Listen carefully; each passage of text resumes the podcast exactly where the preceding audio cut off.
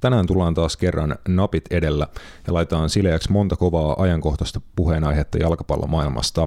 Jakso startataan huomisella EM-karsinta jännitysottelulla, kun Helmari toivottaa Portugalin Helsinkiin sen verran viileissä olosuhteissa, että jos ottelu ylipäätään saadaan pelattua, niin pirteestä talvikelistä voidaan jo heti kärkeen laskea pieni etulyöntiasema emäntäjoukkueelle.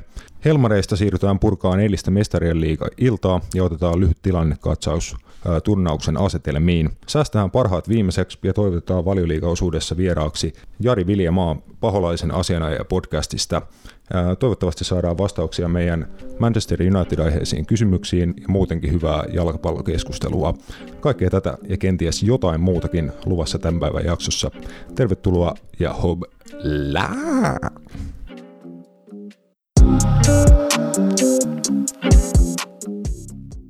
Napit edellä on itsenäinen ja sensuroimaton jalkapallomedia. Asiantunteva, asiaton ja ajankohtainen. Viikoittainen jalkapallopodcast. Moro moro ja terve terve. Napit edellä on taas tosiasia ja koko kopla Junilla, Bamberg ja Kanerva mestoilla. Moi sepät. Terve. Ja Roope nyökkää tuossa välissä, että moi. Äh, jakson loppupuolella otetaan vieraaksi paholaisen asiana ja podcastin Jari Viljamaa, mutta tässä on ennen sitä niin kuin iso kasa tiuk- tiukkaa asiaa. Me ollaan Roopen kanssa toki niin kuin pukeuduttu tässä tähän tilaisuuteen sopivalla tavalla. Haluatko Roope ottaa lyhyesti mikin ja kertoa tuota sun asustuksesta, Manchester United-teemasesta asusta? Joo, mä siis aika harvoin tilailen ikinä mitään vaatteita, varsinkaan niin kuin urheiluun liittyen, mutta nyt tuli tehty semmoinen hyvä heräteostos ja tämä mun oma virallinen kummipelaaja, niin mä satun tilaamaan semmoisen, tiedätkö, sinapin värisen Chailings-hupparin, eli jos kaikki, jotka tiedä mikä Chailings on, niin se on Jesse Lingardin oma tota, vaatemallisto, joka ei kyllä kovinkaan menestynyt sellainen, mutta päätin nyt ottaa tällaisen. Joo, ja sehän tuli nauhalle niin kuin joku pari-kolme jaksoa takaperin meidän podcastissa. Sä teit sen siinä podcastin aikana. Me muistaakseni Juu. puhuttiin siinä kesken tätä tapahtumaa si- siitä silloin, ja nyt se on sun päällä. Tosiaan se, se a- aamukuusen värinen J-Links huppari. Mutta se on... Itse asiassa on vähän tällainen, että kuona-aineet vittu ja näin poispäin. Mutta joo, tämmöinen tuli ostettu. Joo, ja mulla on sitten tota, tätä Manchester United-teemaa kunnioittain mulla on päällä tota Dirk Kuytin tota Liverpoolin pelipaita. Tietenkin siitä syystä, että Dirk Kuyt on viimeisin Manchester Unitedin, vast, Manchester Unitedin verkkoon hattutempun tehnyt Liverpool-pelaaja, niin tuota, mä halusin ihan Jari ilahduttaakseni ottaa tämän päälle. Mä en tiedä, toki tiedä pääseekö hän näkemään meitä, että onko meillä pelaavat kamerayhteydet tässä vai mikä, mikä homma tulee olemaan, mutta lähdetään tota liikenteeseen jaks, jakson parin ensin.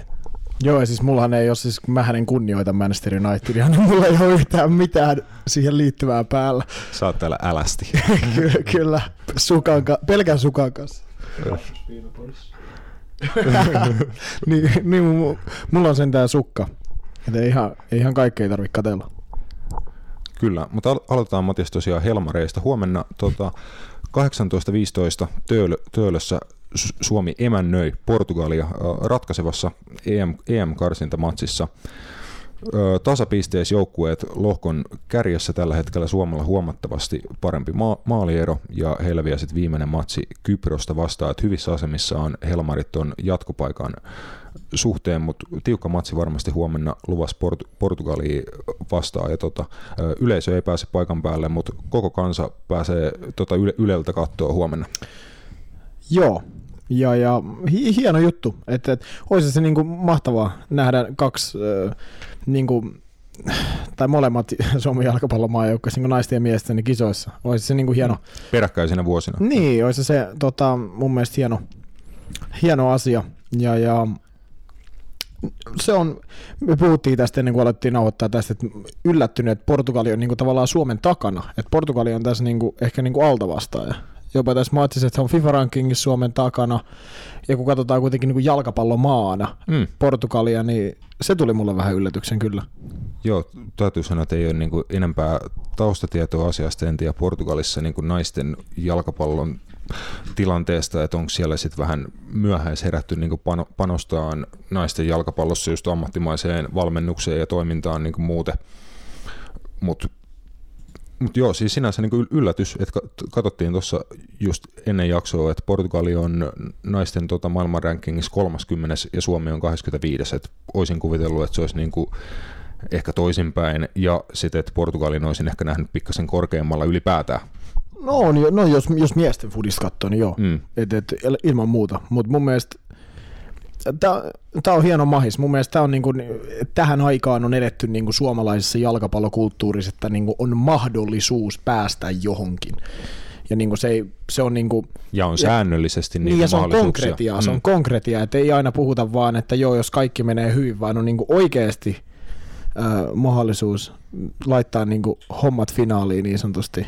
Niin, niin se, se on mun mielestä niinku hieno asia ja, ja, ja tämä on kyllä peli, joka täytyy katsoa, et, äh, mikäli ehtii. Joo, ihan, ihan ehdottomasti tota, ainakin itse sitoudun tämän, tämän matsin katsoon ja tota, puhutaan sitten vaikka ens, ensi viikolla tästä matsista ja miltä näyttää siinä vaiheessa sitten toi Helmarien jatkopaikka, että onko se jo ratkennut silloin vai mikä, mikä on tilanne sitten siinä vaiheessa. Pikkaset rukkaset täytyy heittää tässä kohtaa tuonne Yleen suuntaan, että matsi alkaa tosiaan vartin yli kuusi huomenna ja tota, studio tai niin lähetys alkaa vart, varttia aikaisemmin, eli siinä on 15 Mm. minuuttia aikaa mm. niin kuin ennakkostudiolle. Mä ainakin näkisin, että tässä olisi ollut iso sauma niin kuin käyttää tunti tai hitto vaikka kaksi niin kuin käymään läpi tätä tota Helmarien EM-karsinta niin kuin matkaa ja nostaa esiin niin kuin avainpelaajia, avain tota, henkilöitä, niin kuin toimijoita, valmentajia ja muita tota, henkilöitä niin kuin tämän homman, homman takana, niin tässä olisi ollut oikeasti aikaa niin kuin blästää kunnon tota, su, suomalainen jalkapallo ja naisjalkapallo spesiaali Ylellä, mutta varttiohjelma-aikaa, en tiedä realiteeteista niin kuin sen enempää, mutta niin kuin mun mielestä niin kuin opportunity missed. No siis joo, mutta onko tämä just se niinku, ö, kulttuurinen niinku asia vielä, mikä- mitä ei olla pystytty niinku Suomessa viemään sille tasolle, ehkä mikä se kuuluisi, että et se, että tämmöiset niinku naisten jalkapallopelit niistä tehdään tämmöisiä niinku spektaakkeleja, sh, niinku show-tyylisiä, niin kuin mm. puhutaan kentän ulkopuolella. Kun taas sitten mietitään esimerkiksi Liechtenstein-ottelua silloin öö, 2019, niin, niin mitä siinä oli?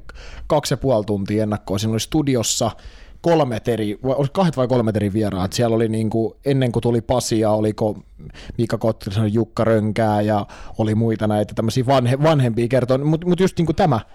Et, kuka? Ah, niin, niin tota, tota, ähm, mutta mut siis, niin, tässä olisi ollut ihan sama periaate. Mun mielestä lähtökohtahan on ihan sama tavallaan. Ja, ja lähtökohta on jopa vielä semmoinen, niin kuin, että, että se Liechtenstein-ottelu oli semmoinen, mikä niin kuin, oli aika selvää, että Suomi sen voittaa, mutta tämä ei ole. Ja sen takia nimenomaan tässä olisi ollut mahis tehdä siitä semmoinen niin kuin, niin kuin sanotaan, että sen arvoinen tapahtuma. Joo, joo, tässä on tasainen matsi niin kuin tasapisteessä lohkossa kahden hyvän tota, maa, maan välillä pelataan jatkopaikasta, niin tämä on niin kuin jännittävät asetelmat ja sil- silleen niin siisti niin kuin tapahtuma ja niin kuin to- toivoisin, että siitä otetaan niin kuin mahdollisimman paljon irti niin kuin jalkapallokansana ja siinä on tietenkin media tosi isossa roolissa. Et siitä taas sit pitää antaa propsit Helmarien niin kuin omasta toiminnasta. En tiedä kuka hoitaa Helmarien sometilejä, onko se joku palloliitolla tai mikä on niin kuin homman nimi, mutta todella ö, laadukasta ja aktiivista tota, somejulkaisemista tässä viimeisen viikon aikana. Siis muun muassa, no sanotaan mä en hirveän aktiivisesti käytä muita someja kuin Twitteriä, mutta ainakin sieltä tulee eniten bongattu hommia, niin Helmarien Twitterissä tosi paljon hienoja videoita just tästä ma- karsintamatkasta ja erilaisia niin kuin, juttuja, tosi, tosi aktiivisesti hyvää tekemistä. Kannattaa käydä tota, tsiikaamassa. Ne videot kertoo paljon paremmin se sisällön kuin tota, mä pystyn, mutta siitä niin kuin, pitää nostaa propsit. Ainakin it, omassa niin kuin, tallissa on se homma hoidettu kunnolla. Eikö me joskus puhuttu niin kuin kansallisenkin liigan kohdalla siitä, että heidän so- sosiaalinen media on hoidettu oh. niin kuin hyvin? Joo. Et, et niin kuin verrattuna esim. Veikkausliigaa. Kun mä muistan esimerkiksi, oliko Veikkausliigalla tämä homma, että, että kun Hoiko voitti mestaruuden, niin siinä oli tota, joku tämmöinen homma, että se kuva, mi- missä lukee, että Hoiko voitti mestaruuden, siinä oli just seiso joku, joku äijä siinä joukkueen edessä ja sitten siellä näkyy Bolt Arena suunnilleen taustalla. Semmoinen niin Joo, kuin, siis ne oli ihan, se, siitä tuli ihan semmoinen tota, joo, kansallinen vitsi jep, siitä, kuinka niin kuin huonosti se oli viime kaudella esim. Joo. hoidettu Veikkausliigan sommetilit. Siihen oli eri, erinäisiä syitä, tota, mutta nyt itse asiassa mun täytyy tähän samaan saumaan mainita, että nyt tiedotettiin, että Veikkausliigan sometilejä alkaa hoitaa tuota Byyri kannattajamedia, joka, Joo, joka, joo nyt mä, on, mä, mä, luin kanssa, joo. joka on muutenkin nyt jo niinku vuosia tota, no käytännössä hoitanut sitä hommaa tota, ilmaiseksi ja ihan niin kuin harrastuksena tota, kulttuuria kasvattaakseen niin kuin upeita duunia tehnyt siinä, että jakanut suomala, suomalaista jalkapallosisältöä just Veikkausliigan ykkösen, kakkosen, na, naisten tota, pääsarja ja muun niin kuin, tiimoilta. Vuosia jo Byyri on tehnyt loistavaa duunia niin kuin sillä saralla, niin upea homma, että heille palkinto siitä ja sai niin kuin ihan virallisen pestin Veikkausliigalta sitä, että pääsee hoitaan. Uskon kyllä, että niin kuin taso tulee sillä, sillä saralla kasvaa ja niin kuin hieno nähdä tämmöinen homma. Kyllä ei muuta kuin onneksi olkoon tota Byyrille, tota Nikolle, Jukalle ja kumppaneille.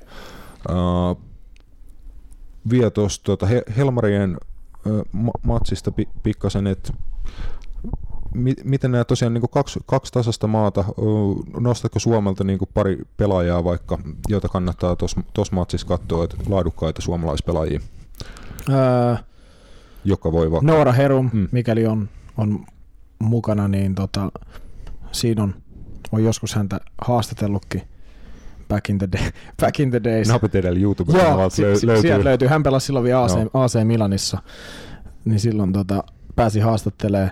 Ää, no sit, mun, mun, en, en mä oikein niin osaa silleen niin sanoa, että mun täytyy tässä kohtaa nostaa silleen käsi pystyyn, että et mä en tiedä tarpeeksi pelaajia, että mä voisin nostaa ketään, nimiä tiedän kyllä, mutta et en pysty niinku ketään Joo, en yhtä. Mäkään, mäkään en halua lähteä puhumaan niinku paskaa, paskaa, että tota, mä tuun sanoneeksi jotain, mikä niin, ei pidä näin. paikkaansa, ja sitten se tota, on epäkunnioittavaa näitä pelaajia kohtaan tai jotain, mutta mä lainaan vaikka Yle, Ylen uutista, että tässä tota, tämän matsin niin ennakos nostetaan, että Suomen tota, maajoukkueen puolustaja Emma, Emma Koivisto tosiaan hiljattain siirtynyt Brightoniin, jossa tosiaan just sun mainitseman Noora Herumin joukkuekaverina siellä tällä hetkellä.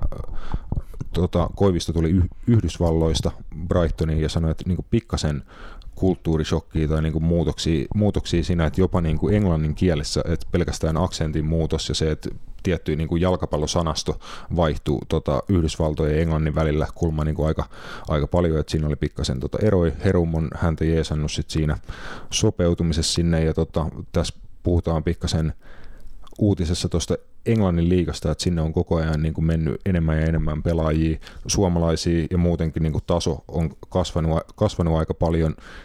Tuossa Koivisto sanoi tosiaan, että hän on aikaisemmin pelannut muun muassa Ruotsin pääsarjassa, ja joka oli ennen niin kuin todella kova. Ruotsin pääsarja oli, ja Ruotsilla muutenkin oli naisten jalkapallossa pitkää maine ihan tämmöisenä maailman niin kuin huippumaana, niin sanoi, että tempo on paljon kovempi Englannissa, ja nyt niin kuin tuo Englannin superliiga alkaa olla Euroopan kovatasoisimpia sarjoja Saksan ja Ranskan liigojen kanssa ja se näkyy myös tuolla naisten mestarien liigan puolella ja muuta. Et siellä on taso kasvanut ja suomalaisia kanssa aletaan niin kuin enemmän ja enemmän näkeen Englannissa, mikä on hieno juttu, että me puhutaan paljon englantilaisesta futiksesta valioliigan merkeissä sun muuta, niin tota, hieno nähdä, että Englannissa on paljon suomalaisia ammattilaisia tota, tuolla naisten jalkapallon puolella myös. Missä on Espanja? Miksi ei ole Espanjassa suomalaisia? En, en osaa sanoa. En mäkään. Mutta joo. Ää, niin, mutta tota toi, ää, täytyy sanoa, että joo, on, siis se on hieno juttu ja mun mielestä nimenomaan kun puhutaan, oli sitten kyse su- suomalaisista tai, kato, Hon, Sanni Franssi pelaa Real Sociedadissa, huikeeta. Se on nyt joku suomalainen sentään. Mutta niin, ää, tota, se on mun mielestä hieno juttu senkin takia, koska me puhutaan paljon niin miesten puolella siitä, että suomalaisia pitäisi saada nimenomaan näihin top-top-sarjoihin niin kuin pelaamaan. Ja jos puhutaan Englannin superliikas naisten kohdalla, niin kuin sanoit, niin se on nousemassa ja ehkä noussut niin kuin top kolmoseen parhaista liigoista. Ja jos siellä pelaa suomalaisia, sanotaan nyt niin kuin edes kourallinen, niin se on mun mielestä hieno juttu. Ja se, tämän takia niin kuin Helmarit on tässä tilanteessa, että et, tämä on se juttu tavallaan. Kyllä, ja iso matsi tosiaan perjantaina luvassa tosiaan Töölössä, ja tässä tässä tosiaan Koivisto vielä sanoi, että Portugalille ehkä niin pikkasen isommat paineet tässä kohtaa, että heiltä Suomella maaliero on puolellaan ja heillä niin kuin, Suomi uskoo, uskoo omaan tekemiseen, että heidän vahvuus on joukkueen pelaaminen ja se, että se kova halu niin kuin voittaa, että Suomi on paljon duunannut niin kuin viime hetken maaleja ja niin kuin taistelutahdolla tienannut pisteitä tässä lohkossa, niin sitä kykyä saatetaan perjantai, perjantai-iltanakin sitten ta- tarvita. Ää, säästetään niin kuin huonot uutiset viimeiseksi, että valitettavasti tähän niin kuin otteluun vahvasti liittyy sää, sääolosuhteet, että perjantaille ennustetaan noin 10 asteen pakkasta, josta portugalilaiset ja tota, muun muassa englantilaiset Koivisto sanoi, että hänen niin joukkuekaverit sanoo Englannissa, että eihän siinä säässä voi pelata. Tiedätkö, että niin kuin he mm. valittaa kuulemma paljon jo muutaman asteen pakkasista, että tota, et 10 asteen pakkasessa vielä pelataan, mutta UEFAn tota pakkasraja on 15 astetta, jos on 15 astetta, sitten ei voida pelata ulkona. Vaihtoehtona on siirtää matsi tota Talin jalkapallohalliin, ei ole, mit, ei mitä, ole, ei mitä, ole mitä kuulemma ei kai joo tehdä. Ei ole vertti. Et, tota, siis tämä kai, niin kun, se on niin kun riski, että jos tulee niin kun tosi kylmä päivä, niin sit matsi ei, ei ehkä voida pelata, että pidetään niin kun, sormet ristissä tosiaan, että keli on suotuisa perjantaina, että matsi saadaan pelattua, mutta jos matsi saadaan pelattua, niin just tuo niin kymmen, muutaman asteen, kymmenen asteen pakkanen tota Helsingin merituuli siihen päälle, niin pieni et, tota, etulyöntiasema tota, emäntäjengille portugalilaisiin verrattuna. Et ne oli, portugalilaiset mm. oli jo postannut just Twitterissä lentokentälle saapuessaan, että hitto on kylmä. No siis, to, to, siis joo, ei, en mäkään digais pelaa tuossa että on oikeasti niinku... Siis se on niinku hengittäminen on jo vähän vaikeaa noille niinku Oi, siis se, se, pallot ja kaikki, siis sehän se on, ei se ole kiva. Ei se ole kiva, mutta vaikka kenttä olisi hyvässä kondiksessa, mitä mm. toivottavasti niin on. Joo, no ihan, ihan varmasti, että tuskin lumipalloa tullaan näkemään, mutta joo, en mä, toivotaan, että saadaan pelattua mun mielestä, että niin, ei mulla siis muuta tuohon oikein, mutta toivottavasti saadaan pelattua mun mielestä sen arvosta. Jes, ja tosiaan me, meiltä sitoumus, että katsotaan perjantaina Helmareita, laitetaan siitä kaikille kuulijoille, että kattokaa ihmeessä myöskin pikkuinen breikki tähän kohtaan sitten mestarien liigaa ennen Manchester United-spesiaalia. Varatkaa vittu Pendolino, varatkaa luotijuna, tehkää ihan vittu mitä vaan. Suomi menee kisoihin! Yes, ja Matias, mä en halua kiusata sua. Mä tiedän, että sä oot vähän surullisella tota, mie- mm. mielellä tässä, tässä vaiheessa tota viikkoa, mutta sä oot kyllä niin kuin ihan äärettömän meritoitunut tuossa Jinxaus-gameissa. Et siis niin kuin me voidaan ottaa suoria lainauksia sun sa- sanoista tämän podcastin aikana. Niissä olisi joku koosteen, tiedätkö, loppuun silleen. Joo, että... siis ihan uskomatonta tavaraa, että niinku, et sä oot vielä spesifioinut sellaisia asioita, ja sitten niinku, mitä sä oot sanonut, niin se on mennyt aivan joka kerta ihan täysin päinvastoin. Mm. mm. Mutta nyt se osui sulla niinku omaan nilkkaan, kun sä menit äh, laittamaan statementit, että Barcelona menee pitkälle Copa del Reissa, sitten tuli, ainakin ekasosas tuli sitten tappiota Sevilla vastaan. Joo. Sitten uskottava mestarien liigarani ekasosas kotona 4-1 tukkaan PSGltä ja tosiaan sitten liiga, liigan puolella kakkospaikka on parasta, mitä voi saavuttaa, mutta näin, näin on mennyt hommat. Tota, kerro, kerro vähän, miltä tuntuu. Pahalta. En mä, siis tässä, tässä on nyt niinku se, että, että mä oon vaan niinku todella, todella surullinen. Siis silleen, että, että mun elämässä menee niinku muuten tosi hyvin, mutta sitten niinku eilen kyllä lähti niinku taas matto jalkojen alta. Siis silleen, että mä makasin tuossa olohuoneessa siinä vaan niinku silleen puoliksi sohvalla, puoliksi penkille. Mä katson, kun Kyljanan pappi painaa neljään yhteen. Ja mä olin, että miten oh. tämä voi käydä niin kuin joka kerta, kun se näytti hyvältä. Kun se taas niin kuin se näytti, mentiin johtoa kotona, mutta sitten se päättyy rassiin. Niin kuin, että, että, että, että niin kuin, en mä, mä en voi vittu vaan käsittää. En, ei vaan niin kuin oikeasti löydy sanoja siihen, että miten toi voi olla noin tuhnua. Siis toi homma. Siis toi on ihan käsittämätöntä paskaa. Siis niin kuin... Siellä on se selkäranka, mikä siellä oli niin kuin lähemmäs kymmenen vuotta, niin se on, ka- se on katkennut se selkäranka. Se ei ole tulossa takaisin. Jotain uutta on keksittävä ja tuntuu, että kaikki on, kaikki on joko kokemattomia nuoria tai sitten vähän niin kuin väsyneitä, vaikka olisi kuinka laadukkaita kavereita, niin sitten jo väsymys alkaa olla niin kuin fyysistä ja tai hen, henkistä sorttia, niin se on niin kuin sen näköistä. Ja nyt tuli vastaan aika nuori, energinen nippu, tosi laadukkaita pelaajia ja vielä niin kuin hyvän valmentajan jälkeelle laittamana. PSG iski niin kuin Barcelonan heikkoihin kohtiin aika armo, armotta ja siis se oli aikamoinen niin jalkapallon näytös, varsinkin sitten siinä tokalla puoliajalla. Joo, kyllä. Ei siis, en mä oikein, nyt kun mä niin kelailen päässäni tuota ottelua, niin mulla jotenkin vähän silleen, niin kuin, että en mä siitä hirveästi mitään hyvää löydä. Et, niin kuin sanoit, PSG voitti siinä intensiteetissä niin kuin joka pelin osa-alueella. Mun mielestä ja sitten niinku se, se, niinku se pelleily, mitä siellä alakerrasta, siis se on niinku pelleilyä. Siis se on ihan niinku divaritasoa, se mitä siellä alakerrassa tapahtuu välillä. Ja siis, en, mä olin eilen vaan silleen niinku sanaton. Ja se on harvinaista. Että mulla ei ole niinku mitään, siis jopa sen Liverpool-ottelun jälkeen mä en ollut sanaton. Enkä Bayern-ottelun jälkeen, no okei okay, Bayern-ottelun jälkeen mä olin kyllä kans ihan sanaton. Se oli kyllä kans semmonen show, että se, mutta siis semmoinen ihminen, kun Barcelonan selkäranka on kuin puutarhaletku. Siis ei sellaista ole, se on vittu niin käyrällä ja semmoinen löysä, että, että se on niinku, että siellä mukamas pitäisi olla niitä liidereitä ja pitäisi olla hyviä pelaajia, mutta ei siinä vaan ole niinku mitään. Joka vuosi samat jutut.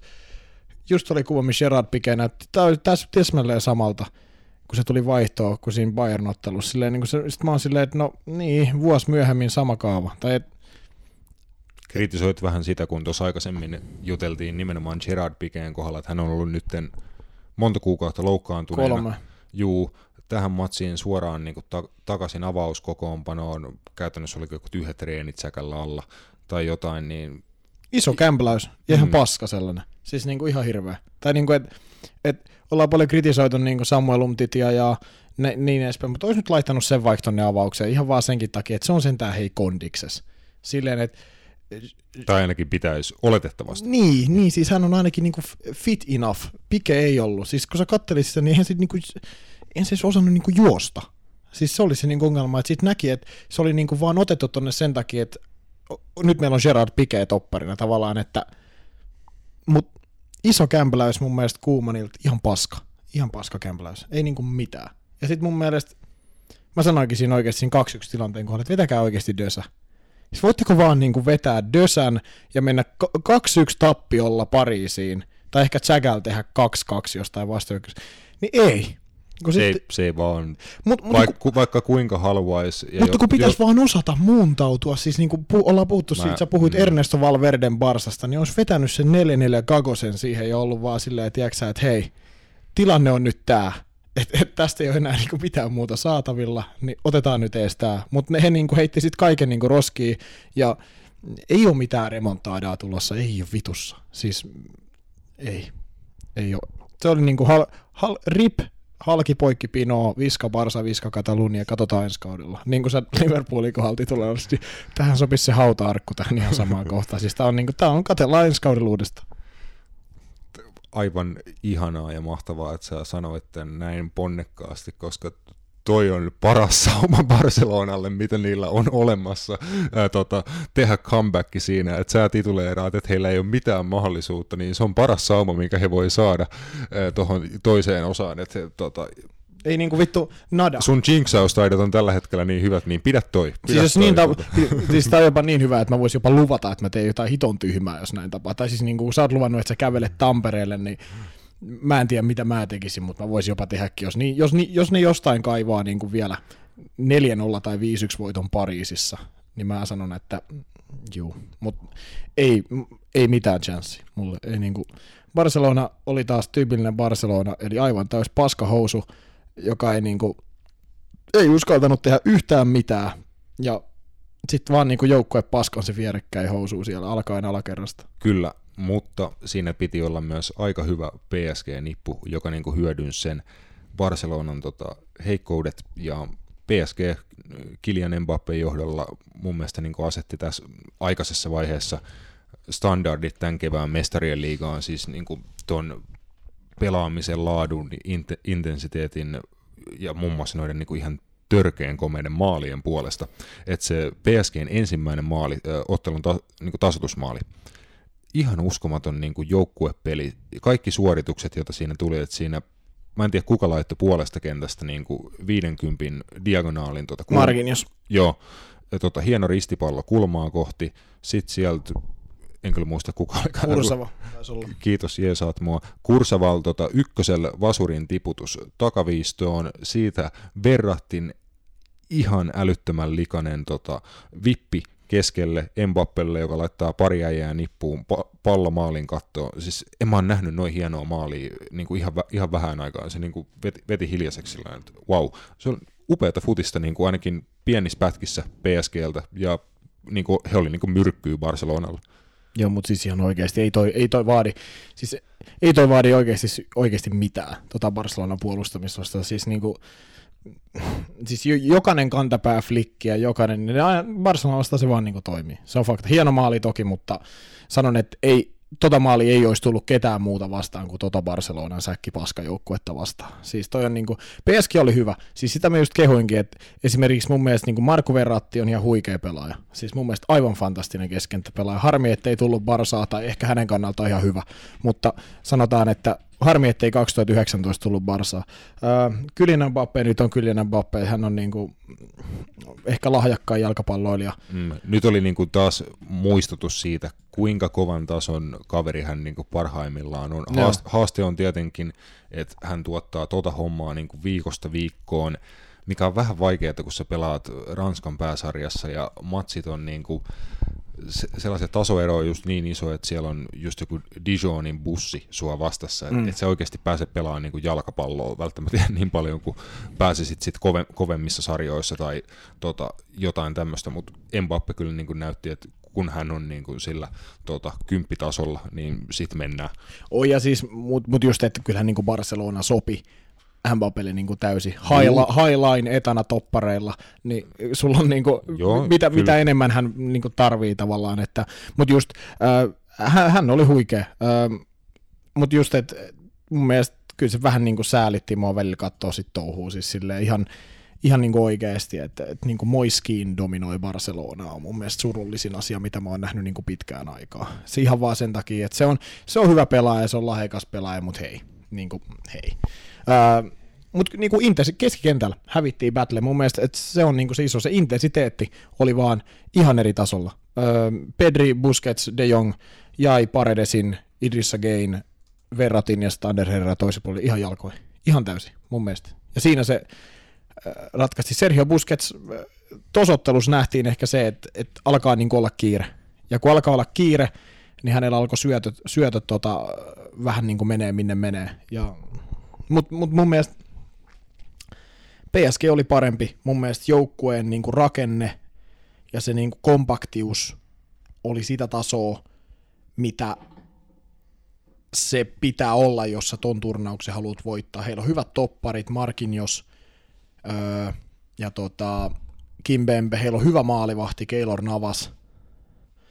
Mutta e, se on vaan niinku fakta, että ei, ei vaan niinku Barcelonalla on, on tällä hetkellä niin mun mielestä niin isoja kysymysmerkkejä, ne ei tule ratkea sille, että joo, toka osa hävitään Pariisissa, jos Ronald Kuoman saa kenkää mikä voi olla ihan mahdollista. Ja mun mielestä se olisi mm. niinku ehkä tyhmintä ikinä. Tai siis silleen, että ois, ois. Et, et se olisi taas just niin kuin, että ollaan pisteessä nolla. Ja sitten Kyllä iso tämä, kys- tämä on ihan vaan realismia, ei tämä ole Ronald Koemanin vika, hänen, hänen niin kuin... Hän on vienyt tuota hommaa eteenpäin mun mielestä, niin. Niin kuin, että hän on tuonut jotain uutta tuohon, hän on antanut nuorille mahiksi, ja mun mielestä Barcelonalla on niin kuin hyvä nuori sukupolvi tulossa tuolta, mutta se on vaan fakta, että näissä isoissa peleissä Joo. se ei vaan enää, se ei riitä vielä. Ei, hän ei niin kuin negatiivisesti on mun käsittääkseni kyllä niin kuin Barcelona on tällä hetkellä vaikuttanut juuri mitenkään. Se vaan, että ei hänelläkään, hän ei ole taikuri, niin kuin ei ole kukaan jalkapallovalmentaja. Että jos sulla on niin kuin sekava paketti kavereita, jotka ei ole ihan varma niin kuin yhtään mistään, ja sitten niin siihen seurajohdon tuki, joka on olematonta tai todella niin kuin sekavaa, niin ei silloin päävalmentaja on niin kuin aika pienessä, että ei, ei olisi mitään järkeä potkia Ronald Koemania pois ainakin just antaa tämä kausi mennä ihan sama, mikä se on sitten se loppu, lopputulema tämän kauden päätteeksi, niin Ronald Koemanin johdolla vaan, jos sitten tota uusi presidentti haluaa tehdä jotain muuveja ja etsii uutta päävalmentajaa, niin voi olla, että on sen aika tai ei. Ronald Koemanilla tuskin on siihen mitään, mitään sanottavaa. Tuli siitä uudesta puheenjohtajasta tuli muuten mieleen, että tuli joku läppä, että tuota David Alaban agentti on joku hyvä ystävä sen, tota, mikä se on se? Laportan kanssa. Joo, Laportan Joo. kanssa, kyllä, eli Barcelona, niin, niin, Alaban niin kuin, tai Barcelonan kertoimet pienenee aika paljon siihen, että he sais Alaban ilmaisella siirrolla napattua kesällä. Niin, mä nyt en vaan tiedä, että kun David Alaba on Barcelonan pelaamistus varmaan katsellut niin kuin ihan aitiopaikalta niin kuin viime kesänäkin ja nyt, niin en mä tiedä, että onko se niin kuin semmoinen paikka, mihin hän on silleen, että tonne mä haluan mennä. Mm, he heittää siitä edestä tila, niin kuin pihalle umtitiin Lengleen tai jonkun, ja sitten he, he joutuu kuitenkin lyömään alaballe jonkun 250-300 kiloa viikossa tyylisen, mm. tyylisen palkan täl, tälle, että kyllähän on niin hyvä pelaaja, että kannattaa hänet varmaan niin ottaa David Alaballe henkilökohtaisesti tietenkin on aina hieno juttu siirtyä Barcelonaan, pelata Barcelona-paidas ja Camp Noulla, mutta just se, että Barcelonan urheilullinen projekti on niin vähintään mysteeri täl, tällä hetkellä. Mm, mutta siis en mä, joo, kyllä mä David Alaba ottaisin, älä sitä niin kuin, käsitä väärin, että ihan, ihan milloin vaan, voisi tulla vaikka tuohon toka osaakin jo. Juh. Tai olisi voinut olla eilenkin tuo kentältä jotain. Mutta siis, ää, niin, mutta just, että et, mutta niin Barcelonalla on nyt tässä, niin kuin mä näen, että se, se on henkinen puoli. Siis toi, toi blokki on niin iso, siis nämä Tämä juotaa juurensa vuoteen 2018, kun alkoi tämä ihmesekoilu täällä Mestarien liigassa, se Rooma-ottelu. Mm. Mä, mä näen, että se alkaa siitä. Sitten se, se siitä vuosi eteenpäin Liverpool-ottelu. Siitä vuosi eteenpäin Bayern München ottelu. Ja nyt tämä. Ja se on niin he, toi henkinen blokki. Barcelona, kun he näkee, että se alkaa se korttitalo romahtaa, niin sitten he, niinku, he niinku, ei vaan pysty enää koko itten. Siellä on niin niinku tällä hetkellä henkisesti heikko. Siellä alakerrassa varsinkin puhutaan pikeet, albat, tämmöiset, jotka on kuitenkin kokeneita kavereita, voittanut mestarien liigat ja Euroopan mestaruudet ja maailman mestaruudet, mutta se, se on vaan niin, että, että nämä viimevuotiset niinku tapahtumat, niin ne, alkaa, ne painaa messilläkin, mä oon sitä mieltä. Kyllä hänelläkin se pää menee alas, kun hän näkee tot touhuu silleen, että kolmas maali tulee sitten tulee neljäs maali, niin kyllä hänkin on silleen, että no ei vittu taas. Että mutta mut näin, se vaan, näin se vaan on. Et, et Barcelona... Ja toi on ketjureaktio asioista, Joo, niin kuin monista monista asioista just ylempänä kuin valmentaja, sitten se vaikuttaa valmentajaan, sitten se vaikuttaa pelaajiin ja tä, sit, jos ei hommaa korjata, jos tehdään tämmöisiä laastariratkaisuja, että ostellaan kesästä kesään niin kuin isoilla siirtosummilla pelaajia ja heitellään niitä siihen vittu rikkinäiseen pakettiin, niin mm. sä saatat sekunniksi aina korjata sillä niitä tuloksia, vähän aikaa pelata vähän parempia pelejä, kun sä lisäät maailmanluokan pelaajia siihen, mutta ei se toimi, jos ei sulla, sit sä oot lopulta tilanteessa, että sit sulla on liikaa ikääntyviä entisiä maailmanluokan pelaajia super super isoilla palkoilla sun muuta ja sit sun nuoret pelaajat ei saa vastuuta tata, tata, ja se on niinku myrkyllinen tämmönen niinku mm. kuvio ja se on Barcelonassa niinku käynnissä se pitää jollain tavalla askel askeleelta niin kuin alkaa sitä korjaamaan. Mä en tiedä, koska se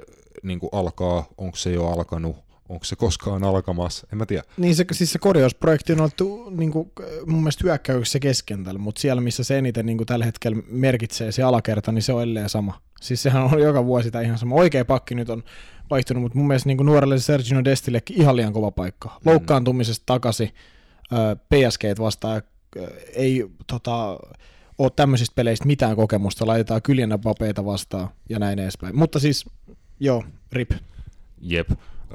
Ihan lyhyesti vielä, että PSG ehkä ton esityksen pohjalta pakko niin aika korkealle mestari kandidaatiksi nostaa tässä turnauksessa, että Mauricio Pochettinon futis, jos alkaa niin tolla tavalla näkyyn se jalkapallo, mitä hän haluaa peluttaa ja on toimiehistö käytettävissä, niin sanotaan, että katto on aika korkealla, mitä hän voi toi jengin kanssa saavuttaa. että siitä oli niinku laadukasta futista, tota, toki tulee niinku kovempiakin mm. paikko, paikkoja vielä eteen. Mutta, Joo, ei tämä ollut mittari. Juu, ei, ei, ei mutta ete, eteenpäin niin ei pidetä meidän vierasta odottamassa. Vie, vielä mestarien liigasta tota, lyhyesti tosiaan Elisillan toinen ottelu Leipzig-Liverpool pelattiin tosiaan Budapestissa syystä, että Liverpoolia ei päästetty matkustaan Saksaan, ja neutraalilla kentällä Liverpool otti kaksi vierasmaali ja 2-0 voiton.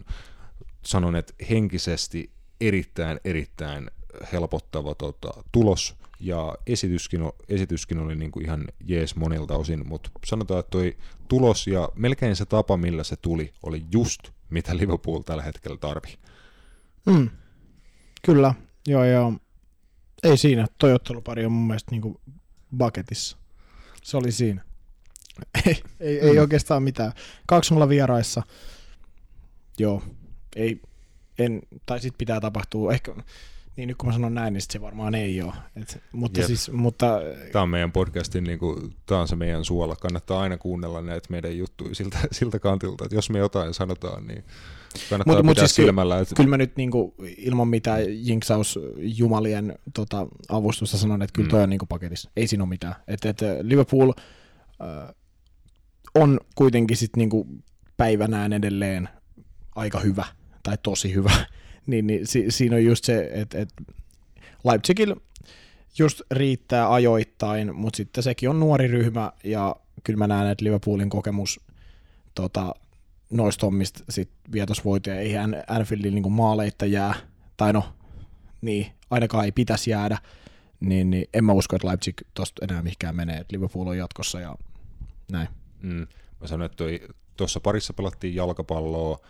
Ensimmäinen puoliaika, ehkä ensimmäiset se joku rontti 50 minuuttia, tuo oli aika tasainen jalkapalloottelu. Mole, molempiin päihin tuli paikkoja. Sanotaan, että Liverpoolille peli oli niin kuin yleisesti ehkä en, enemmän kontrollissa, mitä ehkä saattaakin odottaa. Plus, että he, he kanssa pysty pallottomana aika hyvin kontrolloimaan Leipzigia. Että Leipzig ei muutamaan tilannetta niin lukuun ottamatta saanut mitään ihan ylivaarallista aikaan. Toki Alison joutui ihan muutaman niin kuin ihan hyvän torjunnan ottaa ja tälleen, mutta se oli niin kuin just mitä Liverpool tarvi. Et viime aikoina, mä en niin kuin näe, että Liverpool olisi pelannut viime aikoinakaan mitenkään kauhean huonosti. Esim. Leicesteria tai Manchester Cityä vastaan he pelasivat semmoisen 80 prosenttia niistä otteluista täysin malli, mallikasta jalkapalloa.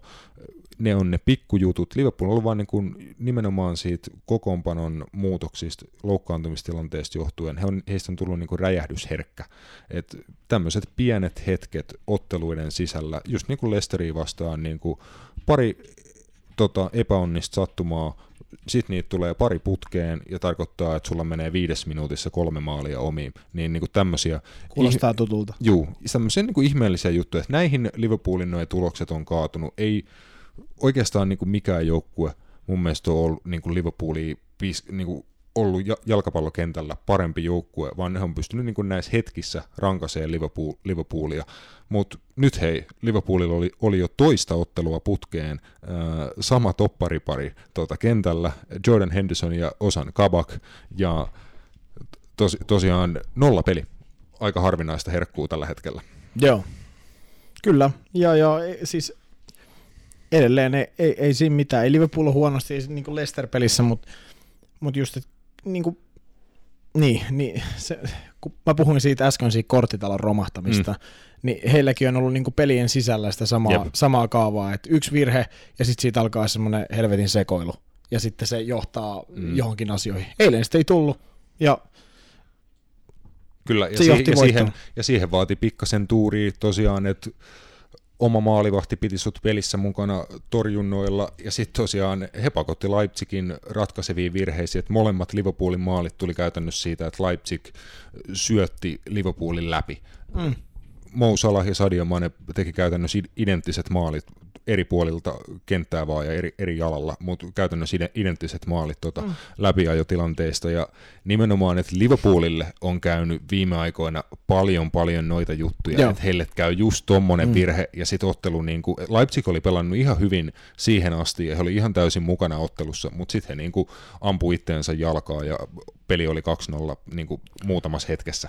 kyllä. Niin, Mut, nyt, niin kun, nyt toi homma pyörähti Liverpoolin eduksi, mikä on niin kuin Liverpoolille uskon, että todella tärkeä juttu, että nyt tuli edes yksi peli, että homma niin kuin meni heidän edukseen, että jotain niin kuin itse, itseluottamus on se, mitä Liverpool tällä hetkellä tarvii, ja tosta varmasti sitä niin kuin jonkin verran sai. Tänään illalla tosiaan mestari, liigan puolella vielä sitten Porto Juventus ja Sevilla Dortmund, tota, jännä matsi. Joo. Siitä, mitäs me ennakoitiin, muistaakseni? Taisin, taisin niin kuin lähteä Sevilla, teillä, Sevilla voittoa te, te, te, Teillä oli mun mielestä tasapeli eka peli. Puhuttiinko me Roopen kanssa? Mun, mielestä, mun mielestä joo. Vittu, Teillä oli mun mielestä tasapeli. Hyvä muisti. Joo, mun, mun mielestä te sanoitte yksi yksi. Hyvä, mä, lu, mä luotan suhun. Tota, Sitä ei kannata tehdä, noin niin kuin, se voi olla näin. Noin niin kuin vedonlyöntikohteena, tuossa on ihan Sevi, Sevian kotikerroin kahden ja puolen paikkeilla tällä hetkellä ihan, ihan maistuva. Dortmundilla on suhteellisen paljon poissaoloja ja tosi ailahteleva vire ollut viime aikoina, niin Sevialla taas ollut niin kuin vahva, vahva tuloskunto ja tota, vahvoja peliesityksiä viime aikoina, niin, niin kuin, löysitkö Matias tota, kahden ja puolen kertoimella Sevialle, Sevian kotivoitolle rahaa? Joo, ja mä lyön sen myös, että Sevilla menee tuosta koko parista jatkoon. Mm. Ja sanoisin, että suht helposti. Mun mielestä jalkapallon joukkueena vähän sama tilanne kuin, mm. niin kuin Barsa PSG. Mun mielestä kaksi hyvää jengiä, mutta mun mielestä toinen on tällä hetkellä joukkueena parempi. Ja niin se on Sevilla. Ja toinen just Dortmund on aika niin haavoittuva. Just, just tätä mä meinasin. Hyvät yksilöt, ketkä pystyy, just Erling mm. Haaland, Jadon Sancho tekee asioita, mutta sitten jos Olisiko he saanut vähän, tiedätkö, niin säkkeihin täytettä siitä, että mä en tiedä mitä toi tarkoittaa, mutta tota, Botoksia säkkeihin. Si- siitä, että toi Marko, Marko Rosenin ensi kauden päävalmentaja nimitys nyt niin kuin julkistettiin, että Rosen tota, nyt tämänhetkinen Mönchengladbach-valmentaja ottaa Dortmundissa ohjat, niin olisiko se vähän niin kuin tämmöistä optimismia koko seuraan? Tiedätkö, että on, niin kuin, he tietää, että ensi kaudella on toivoa. Vaikuttaisiko se pelaajiin niin kuin, snadisti positiivisesti? En usko. En mä siis, koska eihän me edelleenkään tiedetä, että ketä Dortmundissa ensi kaudella on Marko Rosen mm. käytettävissä. Ja se riippuu ihan siitä, että miten he pelaavat loppukauden. Että onko he esimerkiksi mestarien liigassa edes mukana. Mm. No, nyt olisi niin kuin aika hyvä, hyvä paikka alkaa niin kuin pelaa siitä ensi kaudesta. Mm. Mm. Kyllä. Ylipäätään koko seuran niin kuin ensi kaudesta. On joo. Ja, ja en mä tiedä. Toi on vaikea sanoa, mutta siis we will see. Kyllä. Valioliigan puolella tänään illalla Burnley, Fulham ja Everton, Manchester City. En tiedä, otetaanko niihin, niihin kantaa, mutta seuraavassa on luvassa valioliiga-osuus ja Jari Viljamaa paholaisen asianajaja podcastista vieraana. Let's go!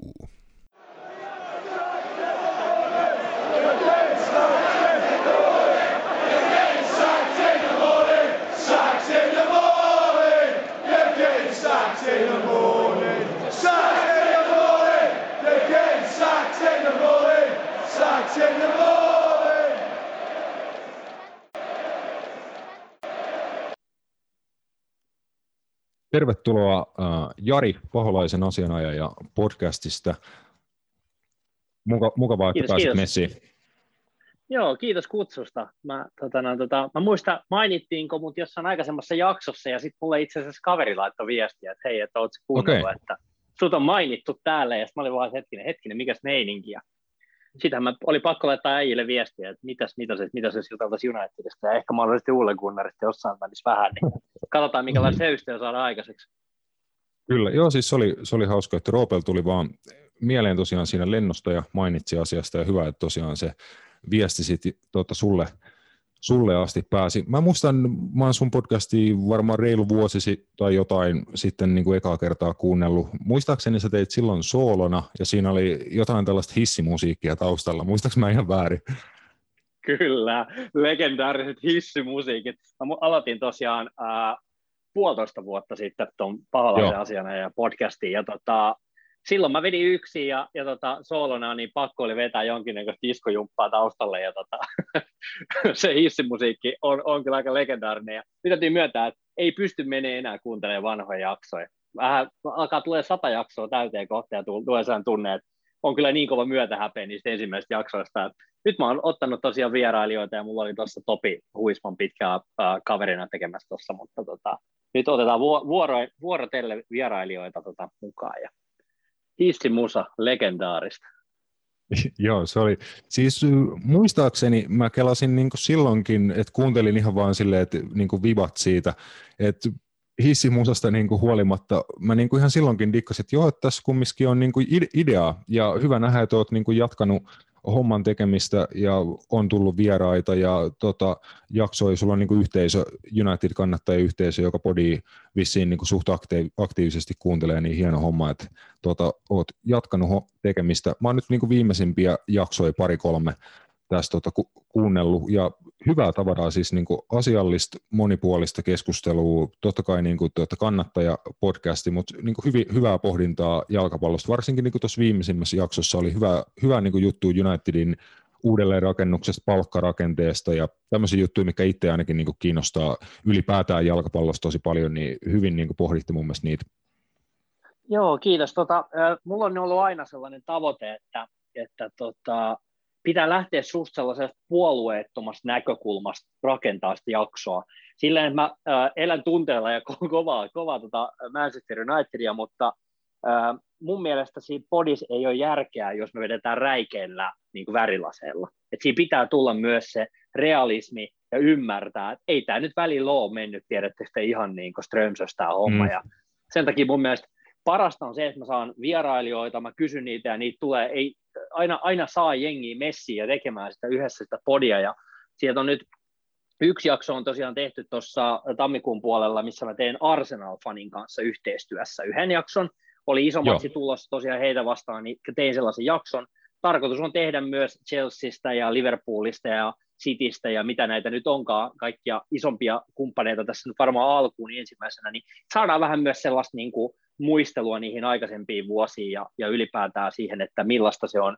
Kiva kuulla niin kuin toisten, toisten joukkueidenkin kannattajilta, että se ei jää vaan täysin niin United-podiksi, vaan että, että otetaan niistä vastustajista myös vähän niin kuin selvää ja niiden ajatuksia myös pinnalla.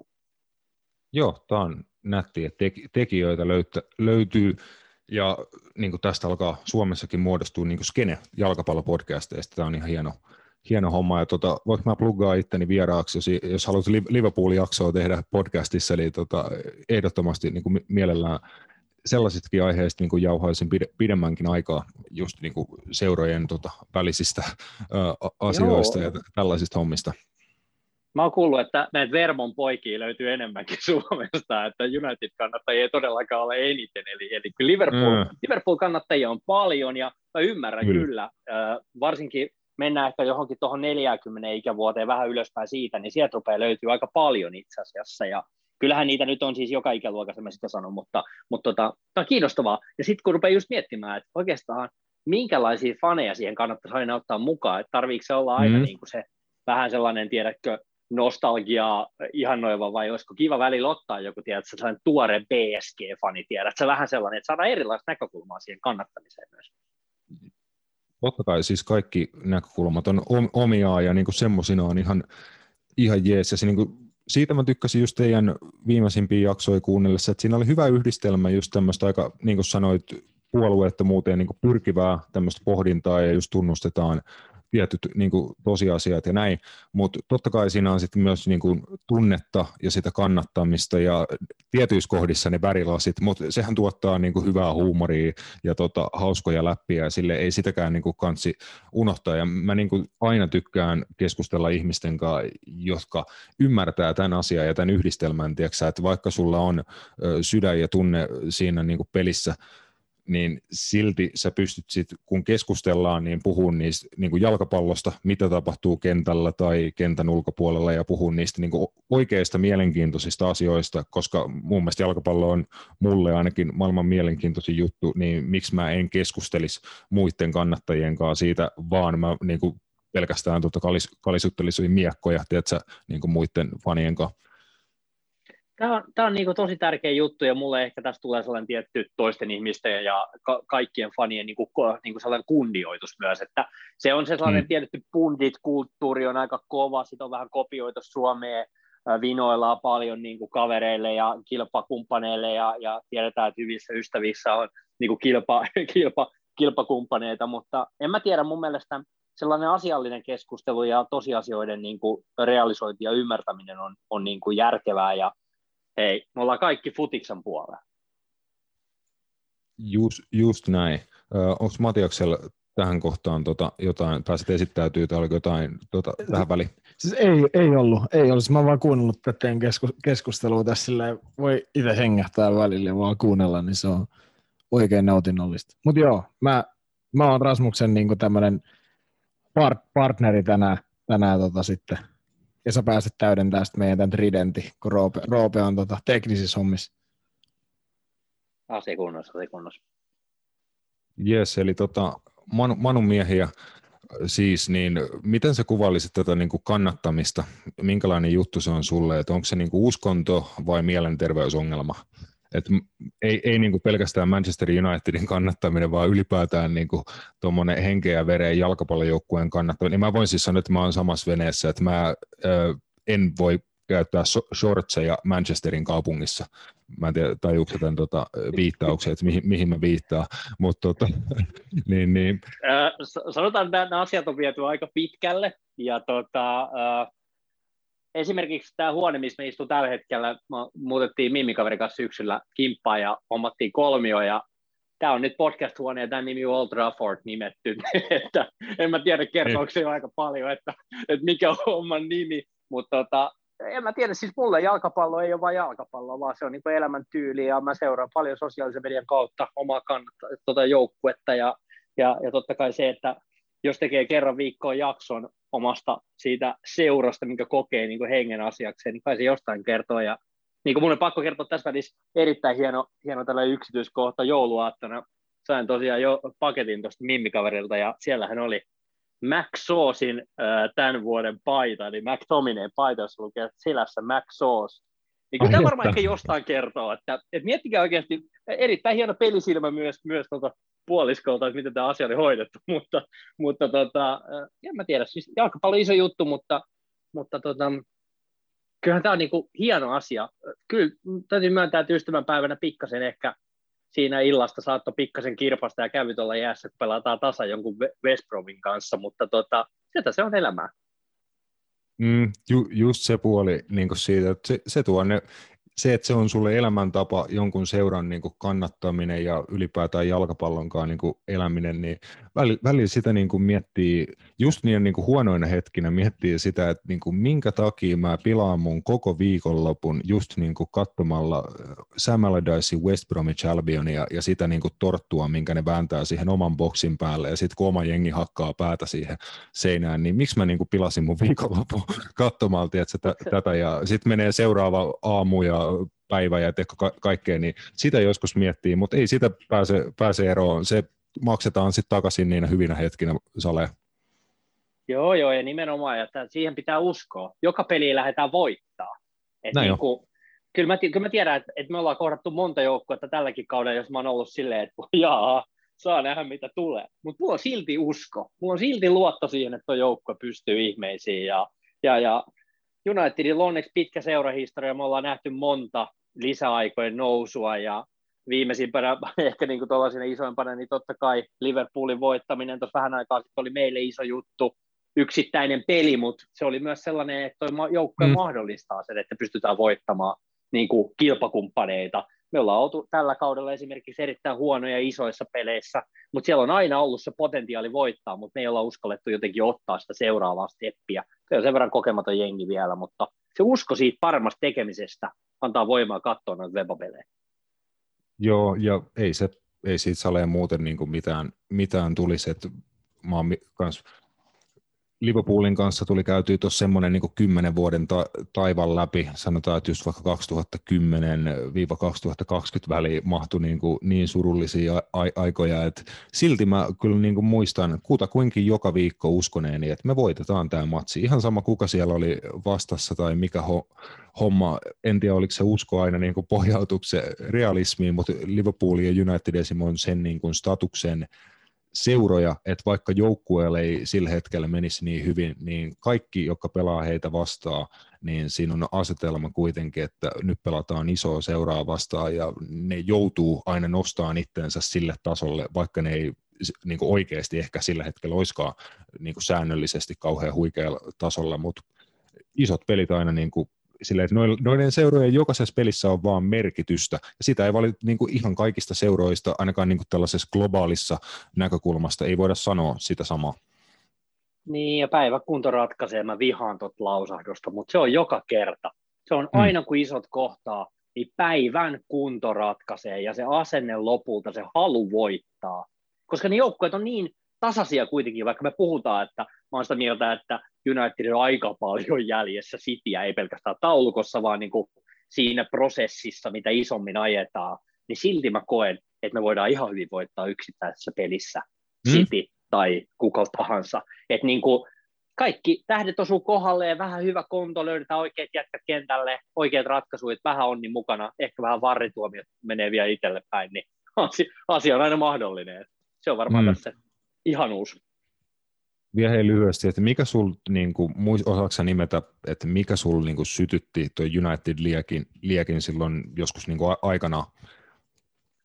Uh, mä voin sanoa ihan rehellisesti, että, että varmaan niin kuin tiedät, sä, kun mähän on siis lahtelainen tai Hollolasta kotoisin alun perin, ja Jari Litman, jos tiedätte kyseisen kuninkaan Suomesta, mm. niin tota, pikkasen iso kaveri. 95 ajaksi oli silloin iso juttu, futis varmaan lähti niin kuin siitä, Mun faija on kendomiehiä, seurannut jääkiekkoa aina, mutta jotenkin niin kuin, varmaan sieltä totta kai voi sanoa ihan rehellisesti, Peksin keskijakaus ja keskitykset, tiedättekö, ja laitapelaaminen, mulle on ollut aina niin upeita vapareita, hienoja ja tällaista, mutta kyllä mä niin 2003-2004 kaudesta on niin kuin Kanal Plusat, legendaariset kanavat on silloin tullut. Sen jälkeen mulla on jäänyt ehkä sormilla laskettava määrä Unitedin pelejä väliin, eli sieltä mä oon vasta, kun mä oon ruvennut näkemään niitä pelejä, niin siitä se mm. iso sykäys on sitten lähtenyt, että et en, en lähde valehtelemaankaan, että muistasin 2000-luvun alun pelejä niin kuin tosi kristallin kirkkaasti. Mulla on tosi huono yksittäisten pelien muisti, mutta, mutta niin kuin, en mä tiedä, mä oon aina tykännyt laitapelaajista ja sen takia Ryan Giggs niin kuin, ja kaikki tällaiset legendaariset niin kuin, tyypit, niin onhan ne nyt hienoja, mutta en mä tiedä, toi on kokonaisuus ja siellä on aika paljon historiaa, mitä on niin kuin, aika komea penko Unitedilla, niin niin tota, siinä on paljon niin kuin, tarttumapintoja tuossa seurassa. Hmm. Ja se on varmaan aika, aika hieno juttu. Ja se pitkäjänteisyys, mikä tapahtui tuon Fergusonin aikaa, niin kyllähän sä, sä ostat sen ajatuksen saman tien paljon helpommin, jos hmm. tiedät, että tässä on jonkinlaista jatkumoa ja perinnettä ja sellaista niin kuin rikasta. Niin mä uskon, että se on varmaan yksi. Vaikea sanoa, mikä on tuollainen, mistä on lähtenyt niin kuin super isosti menemään eteenpäin. Joo, no mä päättelin tuosta, että mä oon varmaan sua muutaman vuoden nuorempi ja mä oon tämän, tämän koplan tota setä, setämies, niin mä voin puhua tässä vaiheessa niin kuin just tuosta tota, hommasta, että mulla kanssa siis jo Jari Litmanen on mun jalkapallo ja elämän ehkä suurin idoli ja jalkapallo lähti niin kuin mulle siitä ajaksista. Mä olin silloin itse niin kuin kutakuinkin vaippaikäinen tai just opin kävelee ja tota, potkiin palloa pari-kolme vuotiaan, mutta niin Litmanen oli semmoinen ihan pikku pikku muksuna niin kuin se juttu, mutta sitten kun niin kuin vähän op, hahmotti jotain elämästä, niin Litmanen siirtyi Liverpooliin ja Li- Sami Hyypiä pelasi Liverpoolissa. Liverpool voitti sen Cup-triplan ja sitten sitä seuraavana vuonna he tuli mestarien liiga karsintamatsiin Olympiastadionille, he pelasivat Hakaa vastaan. Mä olin jonain seitsemän venä niin katsomassa sitä matsia ja ostin ne siinä päivänä mun ekan Liverpool niin paidan. Et mulla, mun homma niin oli silleen, että se vähän samoista niin vuosista puhutaan just Litmasesta ja Ysäristä, että on vaan ehkä just sen verran nu- nuorempi, että mulla ei ollut, veikkaan, että mä olisin jäänyt tuohon Manu Trappiin, jos olisin muutaman vuoden vanhempi, että, koska Ys- Ysärillä mua aina niin porukat kertoo tarinaa, että mä en tiedä muistaakseni sellaista, että Eurosportilla oli Ryan Giggsin tämmöinen joku pallokouluohjelma tai joku tämmöinen, että Ryan Giggs opetti jalkapalloa. Muistatko millään Ysärin Eurosportilla? Ei, en mä enää muista, kun mä oon Landelta kotoisin meillä mitä kaapelikanavia on käytössä, niin meillä okay. aika lailla se okay. britti, brittifutis on ollut varmaan se, mitä valioliiga on joskus kakkosella näytetty ja lauantai kello 17 saunaa ja, ja perinteikkäät futikset pyörii taustalla. Varmaan joo. joku tällainen, tiedätkö, se muistikuva, mistä se tulee tosi kaukaa. Mutta joo, mutta joo siis, kyllä se on mielenkiintoinen nimenomaan toi, että mitkä on ne vaikuttimet siellä nuoruudessa, että mistä se on lähtenyt noin vahvasti kääntymään. Mä muistan Jep. vaan sen etelä, etelän matkan, mistä mulla on ostettu, tiedättekö sellainen oikein kunnon Kanaria-versio, United Beckham Juh. 7 paita, ja sieltä, sieltä se on varmaan lähtenyt isosti.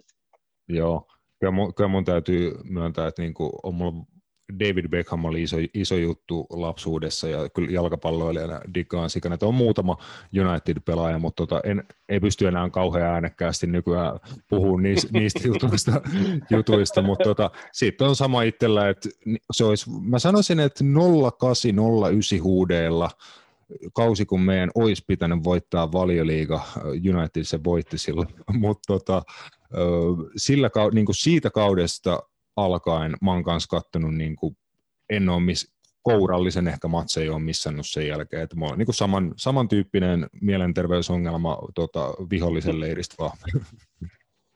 Kyllä, se on mielenkiintoista kyllä oikeasti, kun rupeatte miettimään, että jos ei muista koskaan viimeksi katsonut uusintanan peliä, niin sitten kun rupeat laskemaan taakkepäin, että herran jumala, että kauan tässä on vietetty aikaa niin television äärellä tai livenä paikan päällä, niin onhan se niin oikeasti se aika päiviä. iso aika, mitä he mm. käyttää. Niin, nimenomaan. Se on aika iso juttu sun elämässä sit loppujen lopuksi kokonaisuudessa.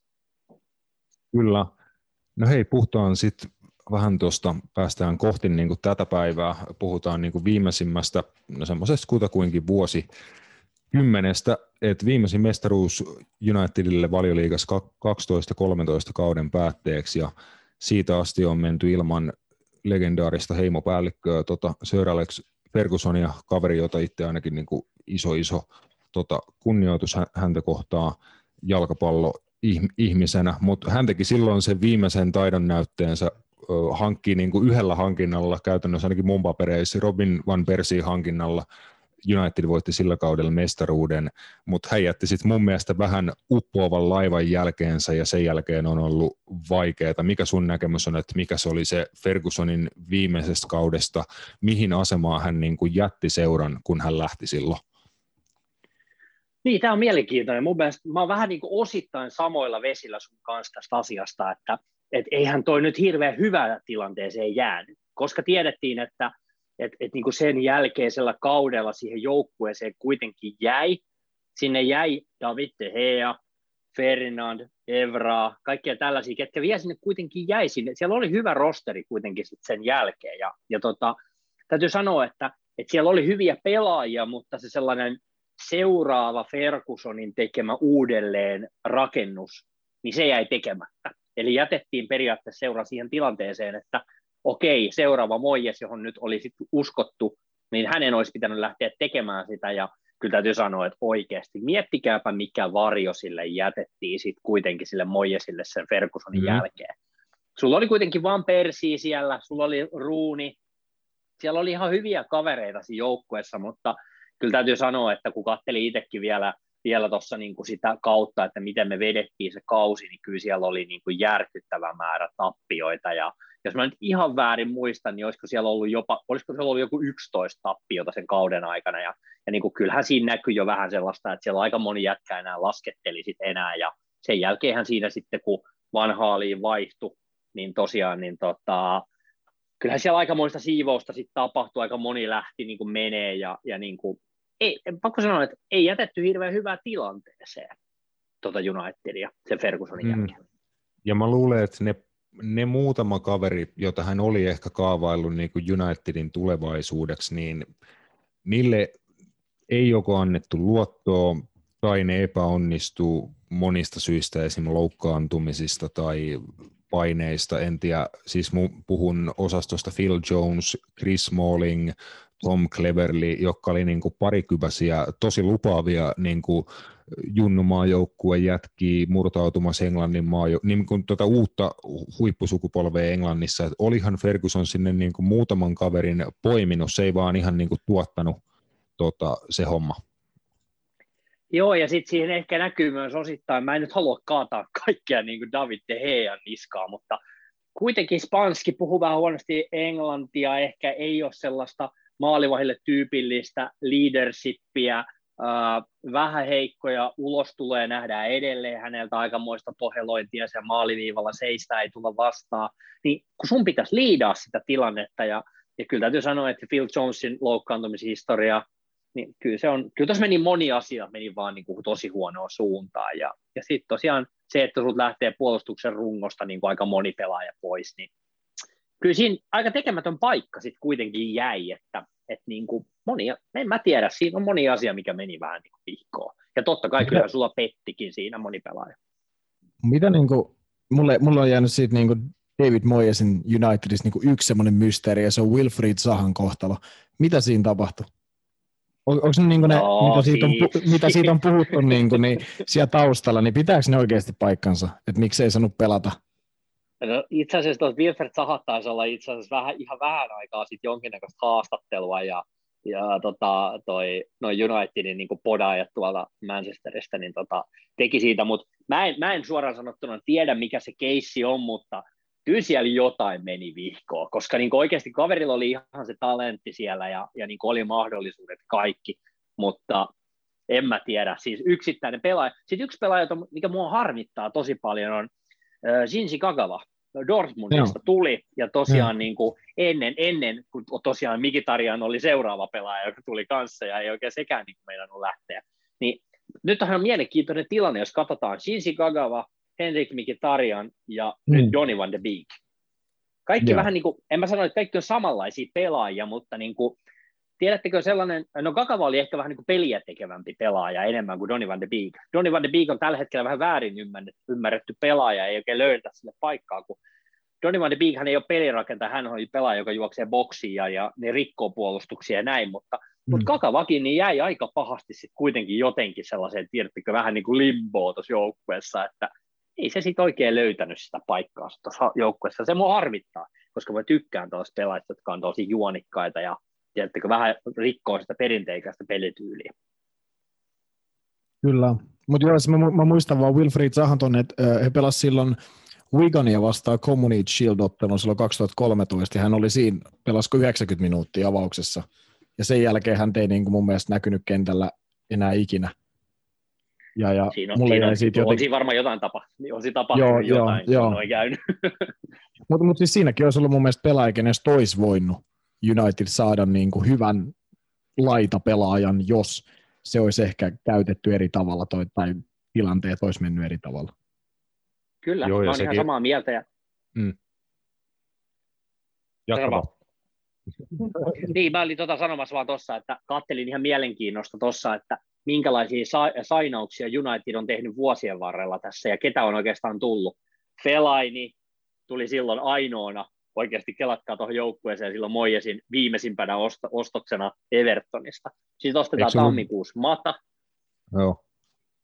Ja, ja niin kuin ylipäätään näin, niin kyllä täytyy sanoa, että, että kun katsoo tuota kokonaisuutta, niin onhan tuota rakennettukin ihan, ihan päin niin kuin helvettiä, että kun katsoo, että miten vaikka Luis van Haal sai ihan kovia nimiä, pelityyli ei taas sit mätsää ollenkaan niihin pelaajiin, ketä sulla siellä on niin kuin Moijesin jäljiltä, ja sitten sulle tulee siihen Murinho, joka tulee taas sellaisella omalla tyylillä, ja sulla on sellainen usean pelaaja, usean valmentajan sekasikin se joukkue, niin on se, niin kuin, on se aika, aika sekavaa touhua ollut viimeisen vuosien aikana. Et siinä mielessä mä olen onnellinen siitä, että Uule on puhdistanut joukkuetta aika paljon. Joo, sitä on eh, ehdottomasti niin kuin tapahtunut, ja tästä siis jo päästään kyllä ihan mielenkiintoiseen aiheeseen vähän niin kuin numeroiden kautta koko tota, niin kuin post Fergus, Fergus on aikaa pilkkomaan, että sen jälkeen tota, neljä manageria tosiaan käynyt penkin päässä. Noin miljardi on mällätty siirtomarkkinoilla. Sillä on saavutettu Eurooppa-liiga, FA ja Liiga Cup tuota, pytyt, mutta myös kolme kertaa jääty ulos mestarien liiga-peleistä ihan kokonaisuudessaan.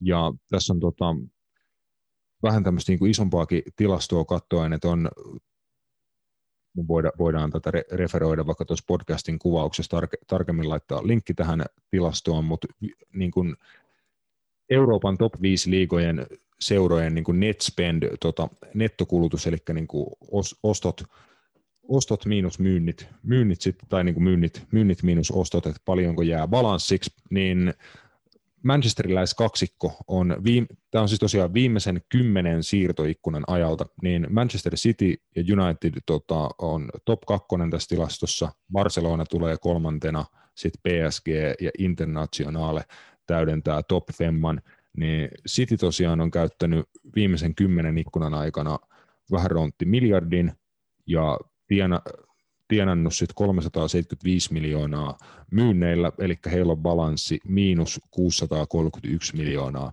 viimeisen kymmenen ikkunan ajalta.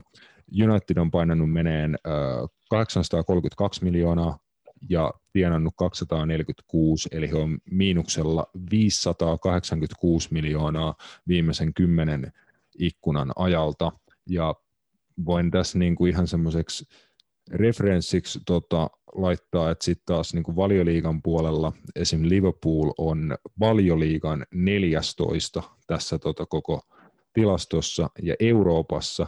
Heidän niin kuin, voin sanoa, että niin kuin Liverpoolia enemmän siirtoihin on käyttänyt muun muassa Parma, Napoli, Sheffield United, Fulham, Brighton, niin kuin tuo netto, nettokulutus on ollut Liverpoolia tuota enemmän, niin sun muuta, niin kuin tämä antaa pikkasen niin kuin, tuota, osviittaa siitä, että minkälaisista summis, summista puhuta, puhutaan, että aika paljon niin kuin rahaa on ainakin siihen ongelmaan niin kuin heitetty Fergusonin jälkeen.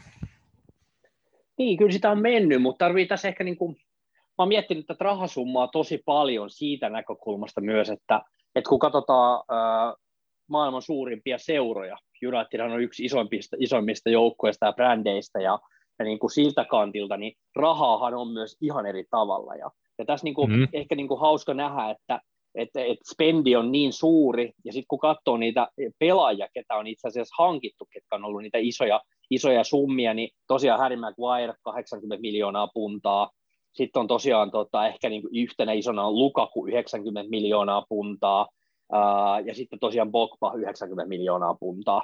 Niin nämä on sellaisia mm. pelaajia, että tuo Bogba-tilanne oli sellainen, että haluttiin oma poika kotiin ja lähteä tekemään world class pelaajasta niin kuin seuraavaa niin kuin isoa niin kuin niin kuin statementtia ja sen kautta rakentaa peliä hänen ympärille ikäväkseen. Hän on ollut loukkaantuneena tosi paljon, koska Pogbahan on parhaimmillaan ollut aivan maaginen, oli tuossa viimeisen kuukauden aikana tosi hyvä harmi, että nyt meni taas reisi, mutta, mutta jos mietitään tuossa, niin ollaan ostettu paljon valioliikasta, ollaan luotettu siihen, että valioliikassa onnistuneet pelaajat on ollut hyviä.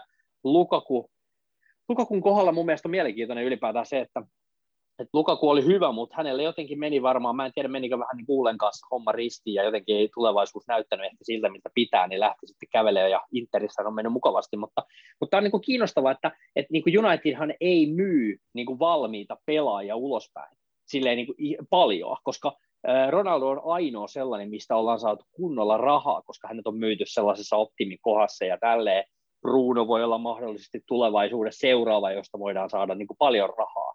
Et mehän ollaan niin kuin maksettu isoja summia jo pelkästään sen takia, että no United on yksi isommista seurausta, siellä on fygyä, sulla on vähän heikko ehkä neuvottelija tekemään diilejä, ei osata ostaa pelaajia silloin, kun siirto noin summat on alhaalla tai että ylipäätään sopimukset on loppumassa, mutta tähän on tullut aika iso muutos nyt, että, että nyt ollaan jo tosiaan heivattu Sanchezit ja tällaiset pois sieltä viemästä sitä isoa palkkaliksaa, se suunta on oikein, ollaan ostettu niitä nuoria talentteja, että et siinä mielessä nyt on niin ikävä katsoa viittä vuotta taaksepäin, että miten se homma on tehty, ja siinä on tehty tosi paljon virheitä, on maksettu isoja summia palkkoja, mutta nyt on aika niin kuin mun mielestä paremmalla suunnalla, ja tämä suunta on hyvä, koska jos katsoo pelkästään noita, ää, minkälaisia ää, niin kuin tuloja tällä hetkellä tämän koronan aikana on tullut joukkueelle, niin United on itse asiassa tosi paljon saanut commercial-tuloja, eli mainostuloja on tullut nyt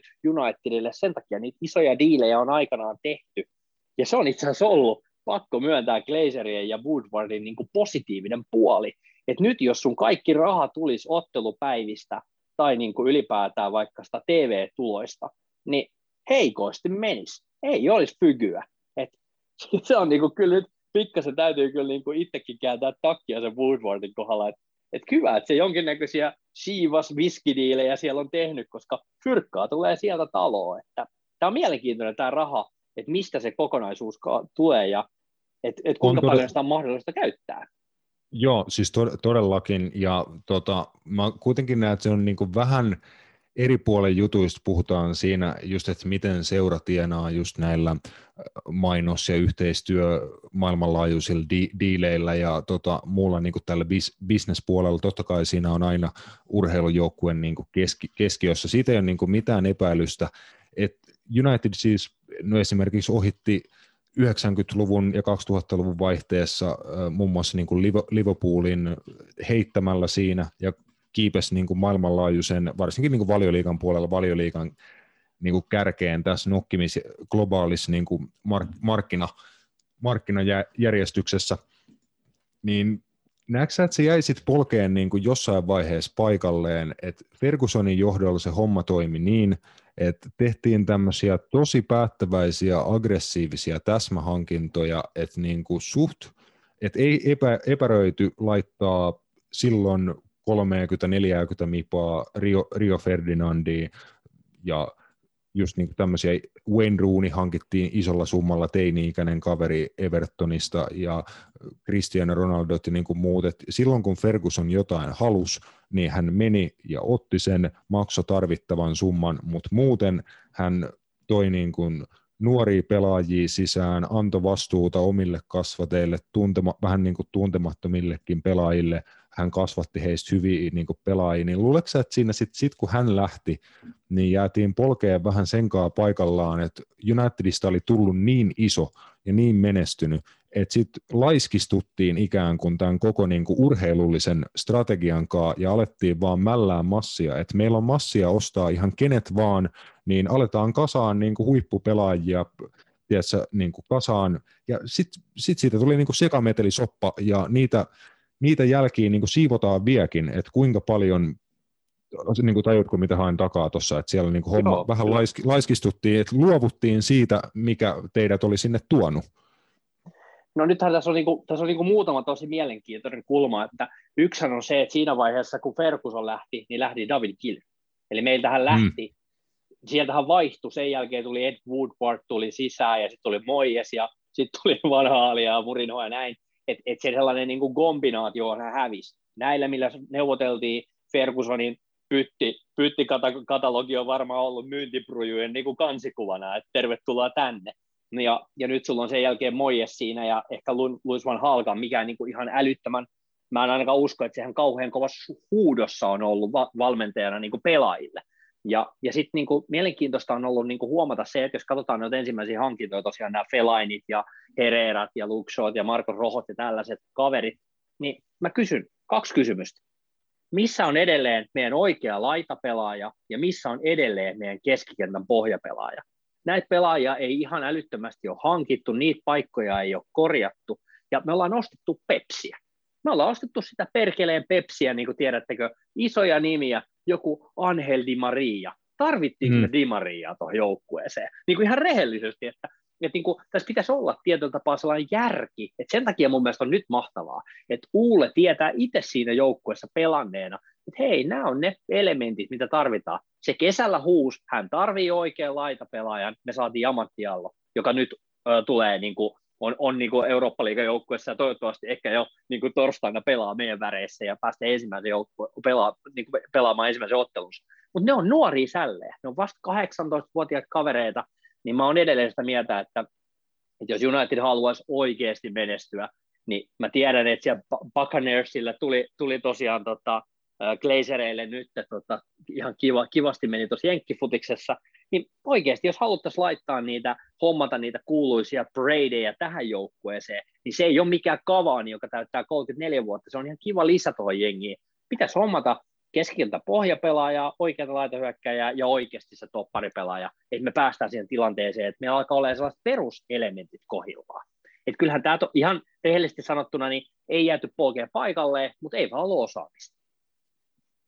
Mut mä mietin, tämä on niin kuin Unitediikin laajempi kysymys, mutta niin kuin huippujalkapallossa ylipäätään, niin mä näen ehkä jos, jollain tavalla jopa niin kuin haasteena, tai on siitä myös paljon hyötyä, että sulla on tota, käytännössä rajattomat resurssit, niin kuin oikeasti löytyy sitä massia, millä niitä siirtoja tehdä. Joillain seuroilla on niin kuin tilanne, että käytännössä ei ole hirveän usein ongelma, että millainen summa pitää maksaa, mutta tuleeko siitä sitten ongelma, että nimenomaan rekrytointipolitiikka, skouttaaminen, sun muu niin kuin laiskistuu pikkasen, koska sä voit suoraan, niin kuin kuka tahansa meistäkin osaa tiedätkö, kirjoittaa, laittaa siihen FIFAn tiedätkö, transfer-parametreihin, että niin kuin, näytä mulle Euroopan parhaat pelaajat, ja sitten sä alat menee sitä listaa alaspäin pelipaikka kerrallaan, ja sitten sä kokeilet eka Euroopan parasta pelaajaa sillä pelipaikalla, jos ei se natsaa, sä menet toisiksi parhaaseen, kolmanneksi parhaaseen, mutta kun mä en usko, että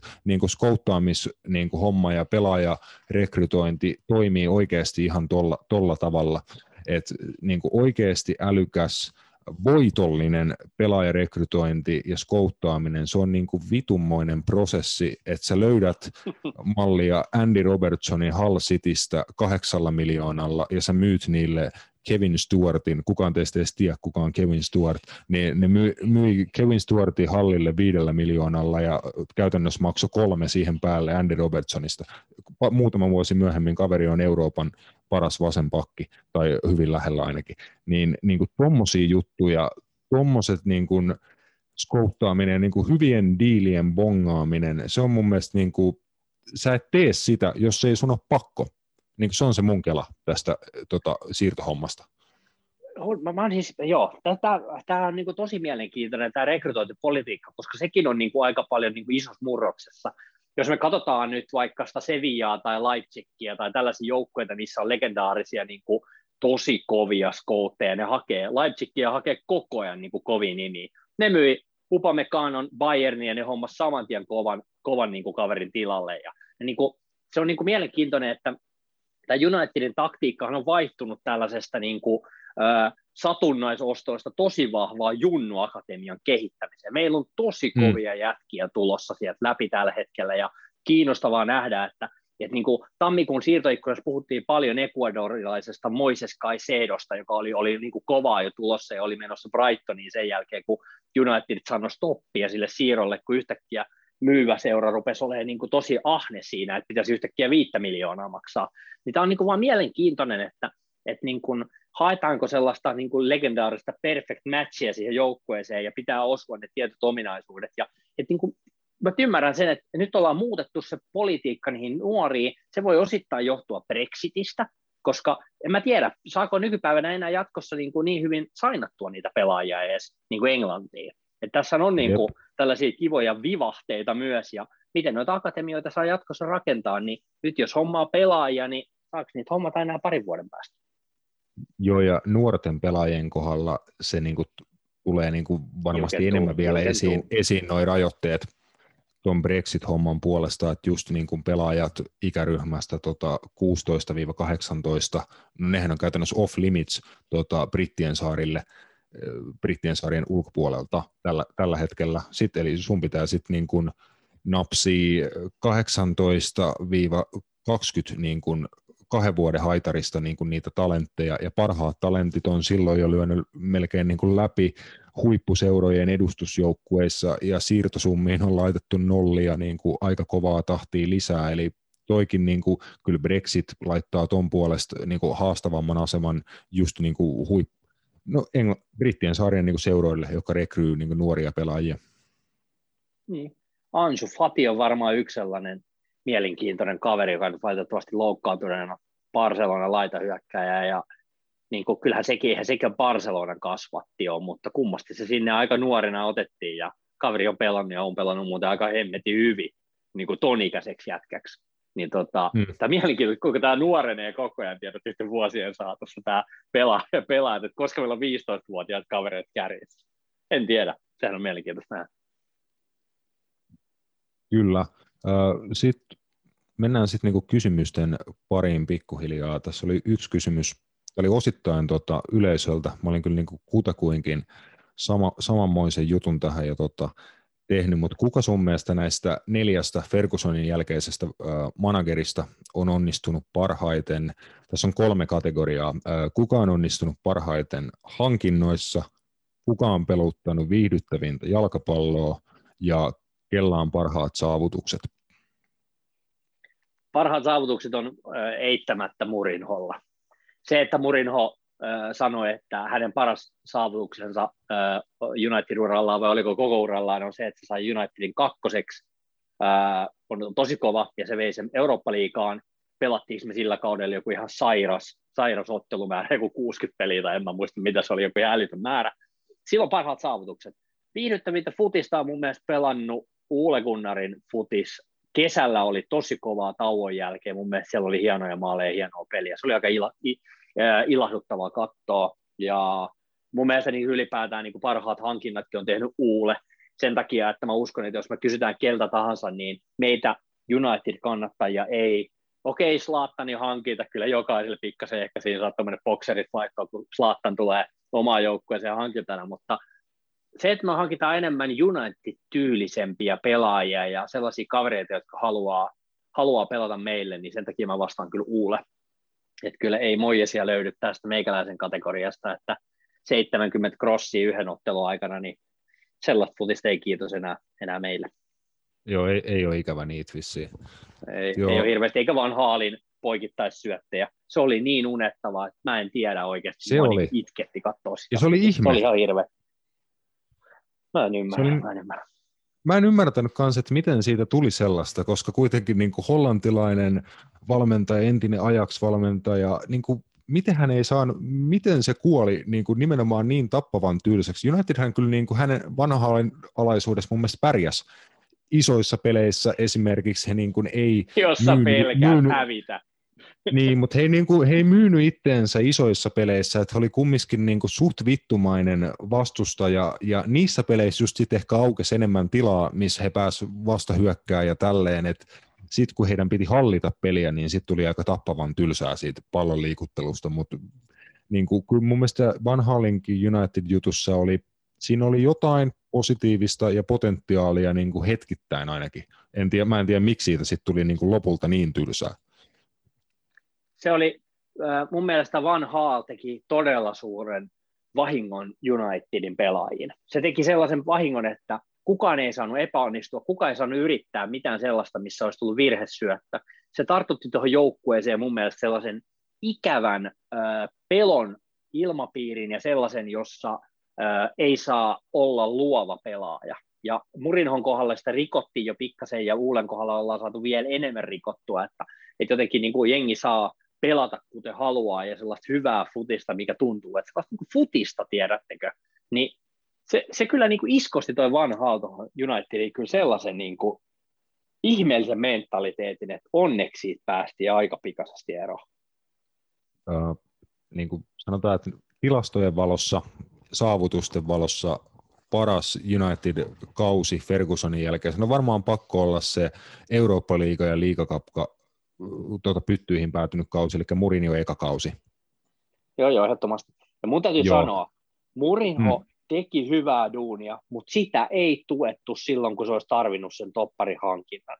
Sitä ja ei hankittu sitä Maguirea. Niin, sillä meni maku, mutta meni kyllä ihan Unitedin mahdollisuudetkin mun mielestä. Että kyllä niin kuin, silloin, kun olisi pitänyt hankkia se pelaaja, niin olisi pitänyt hankkia se pelaaja. Että, kyllä mun mielestä siinä tehtiin vähän virhettä. Että kyllä siinä Hostella on niin kuin, ko, niin kuin oma näkemyksensä siihen, mutta kyllä se menetti pukukopinkin. Mä ikuisesti muistan sen 2018 syksyn, kun käytiin West Hamin vieraana ottamassa kuonoa, ja se oli ihan hirveätä peliä. Mä en ole ikinä katsonut lauantai 14.30 vapaa-päivänä sellaista peliä, missä se oli niin kuin ihan hirveätä katsottavaa. Et kun pukukoppi on menetetty ja peli, joukku ei vaan halua pelata. Niin tota, joo. joo. mutta siis mä oon, mä oon onnellinen edelleen, että meillä on Uule. Se on, se on hyvä. Ei, ei ole paras valmentajana ehkä, aika kokematon, mutta siinä on paljon hyvää. Kyllä. Otetaan sitten meidän ku- kuulijoilta tähän kohtaan pari kyssäriä. No aloitetaan vaikka just Uule-aiheisella kysymyksellä, että kuinka pitkään tota, kuinka pitkä tulevaisuus Uulella on Manchester Unitedissa? Mä voin tähän pikkasen lisätä oma, omaa lisääni vielä, niin kuin, että mä oon sunkaan samaa mieltä siitä, että Uule on tietyissä jutuissa, niin kuin hän on luonut yhtenäisemmäksi koko seuraa, koko tuota joukkuetta. Hän on vähän puhdistanut sieltä ylimääräisiä kavereita, nuorentanut sitä jengiä, että tuossa on, tossa on pohja, tuossa on niin kuin startti ja siinä on hyviä niin kuin palasia, mutta missä on niin kuin se katto, että kuinka pitkälle Uule voi ton jengin niin kuin viedä. Sitten kun tosiaan puhutaan siitä, että he kilpailis valioliigassa City ja Liverpoolin kanssa ö, mestaruudessa kaudesta toiseen ja sitten mestarien liigassa tota isoista pytyistä, niin koska Uule tuo Unitedin sille tasolle, vai näetkö että hän ylipäätään siihen pystyy? Niin, tämä on, on tosi hyvä kysymys, että mikä on se, niin se oikeasti se mahdollisuus mennä, mennäänkö Uulen kanssa päätyy saakka. Ja mä nyt haluan sanoa tässä vaiheessa, että mä näen aina kannattajana tämän asian niin kuin kolmen kohdan kautta, että on, on niin kuin sellainen pitkä valittu tie Unitedin joukkueella, on kausikohtainen tie ja sitten on tällainen sen hetkinen vire joukkueella. Ja, ja aika usein, niin kun pari tappiota tulee, niin ruvetaan huutaa valmentajan vaihtoon, mutta pitäisi nähdä big picture ja, ja ylipäätään sitä, mitä halutaan. Mä oon sitä mieltä, että, että jos en ihan väärin nyt muista, niin Uulella taitaa olla diili ensi vuoden kesään saakka, jos en ihan väärin muista. Mä en enää muista, mikä se, mihin saakka se sopimus nyt oli, mutta kuitenkin ää, ensi kaus on silleen mielenkiintoinen, että tältä kaudelta kukaan ei varmasti vielä oikeasti realistisesti odottanut, että me oltaisiin mestaruustaistossa. Se, että me käytiin piikkipaikalla ja teidänkin jaksossa ja mollattiin, että viikko Unitedin jakso olla, niin tota, piikkipaikalla, niin se on kyllä niin kuin hauska, hauska sellainen juttu, että eihän oikeasti realisteja olla, niin eihän Unitedia edes oletettu olevan piikkipaikalla tällä kaudella. Että jos kaikki nyt ihan rehellisiä on, niin kukaan ei odota sitä. Kaikki Eikä on plussa, vaikka, mutta... Niin ja vaikka pari kuukautta ennen sitä, mikä oli tilanne, oli ihan niin, erilainen. nimenomaan.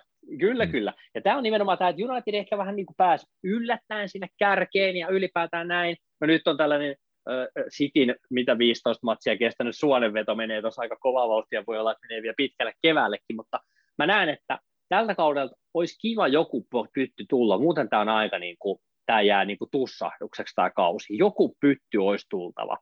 Öö, se, että tuleeko se FA Cupista tai tuleeko se, tuleeko se Eurooppa-liigasta, öö, valioliigaa en ihan kauheasti enää usko, siellä on niin suuri ero jo ja City on niin kovassa vauhissa, että kukaan muu ei sitä pysty pysäyttämään, mutta ensi kaus on niin kuin tosi iso, ja tämähän nyt, tässä tullaan nimenomaan siihen isoon paikkaan Unitedin kohdalla, koska kisat on tulossa, todennäköisesti pelataan jo heidän kisat, toivottavasti pelataan, niin tässä on sellainen niin kuin mielenkiintoinen siirtoikkunakin ylipäätään. Ja vielä se, että, että niin kuin aika moni on syyttänyt sitä, että kun ei ole ollut kerennyt treenata ja ei ole ollut mitään niin kuin, tiedätkö, kunnon preseasonia, niin ensi kesänäkin tulee olemaan nihkeä preseasoni, koska on kisa. Ja nyt sitten nähdään se, että mikä on se Glazereiden motivaatio tähän uulen tukemiseen. Ja, ja iso määrä niin kuin vaikuttaa se, että jos me voitetaan jotain keväällä, mä uskon, että rahaa on enemmän käytettävissä kuin se, että me ei voiteta mitään keväällä. Koska kyllä niin tuo joukkue vaatii edelleen sen yhden Sancho-tyylisen oikean laidan pelaajan. On sieltä tulossa Dialloa ja kaikkea tällaista oikean laidalla. Pojat on poikia vielä. Et me tarvitaan niitä vahvistuksia, mutta ensi vuosi, se on niin kuin hemmetin iso. Ensi vuonna pitää tulla. En mä tiedä, tuleeko valio, mutta ensi vuonna pitää tulla jotain kivaa. Et niin kuin, nyt tä- tällä kaudella me ollaan noustu siihen jo, että me voidaan haastaa, mutta ei silti voida ottaa vielä sitä tilannetta. Ensi vuonna meillä on taas joukkue vuoden kypsempi. Pitää muistaa, että meillä on yksi valioliikan nuorimpia joukkueita. Mm. Sinänsä siis joo, tilanne on niin tuolta tol, kannalta ihan hyvä kutakuinkin niin kuin just Ule Gunnarin projektissa. Sanoisin, että jos realistisia ollaan ja ollaan oltu koko ajan, niin sit ollaan ihan aikataulussa varmaankin niin kuin siinä. Mutta sitten antaako sun, sun mielestä niin kuin just vaikka niissä isoissa peleissä tai kun sä kuitenkin katot ko- joka matsin ja oot nähnyt niin kuin nyt jo pari-kolme vuotta tota Uule Gunnarin Unitedin pelaamista, niin onko siinä sun mielestä sellaisia pelillisiä merkkejä, että niistä olisi tulossa huippujoukkue? Mun mielestä on. Jos katsotaan kaikkia noita isoja pelejä, mitä me ollaan pelattu, niin meillä on ollut mahdollisuuden voittaa joka peli. Uh, siellä on, mm-hmm. okei, okay, uh, jos katsotaan Chelsea-peli, uh, mun mielestä meidän olisi, me oltaisi, meidän olisi pitänyt voittaa Chelsea-peli. Mun mielestä meidän olisi pitänyt voittaa molemmat Arsenal-peleistä. Uh, siellä, on, siellä on ollut kuitenkin sellaisia viitteitä siinä matsin aikana, että, että paikat on ollut maaleihin, mutta ei ole mennyt. Jos mietitään vaikka tuota tammikuussa pelattua, oliko se helmikuun puolella, anteeksi vähän meidän muisti pettää jo tuosta, että otti Arsenalin vastaan. Kavanilla oli tuhannen taalan paikkoja pari kappaletta. Siellä oli kuitenkin enemmän niitä maalipaikkoja tehdä kuin Arsenalilla, ja jotenkin mä uskon siihen kyllä.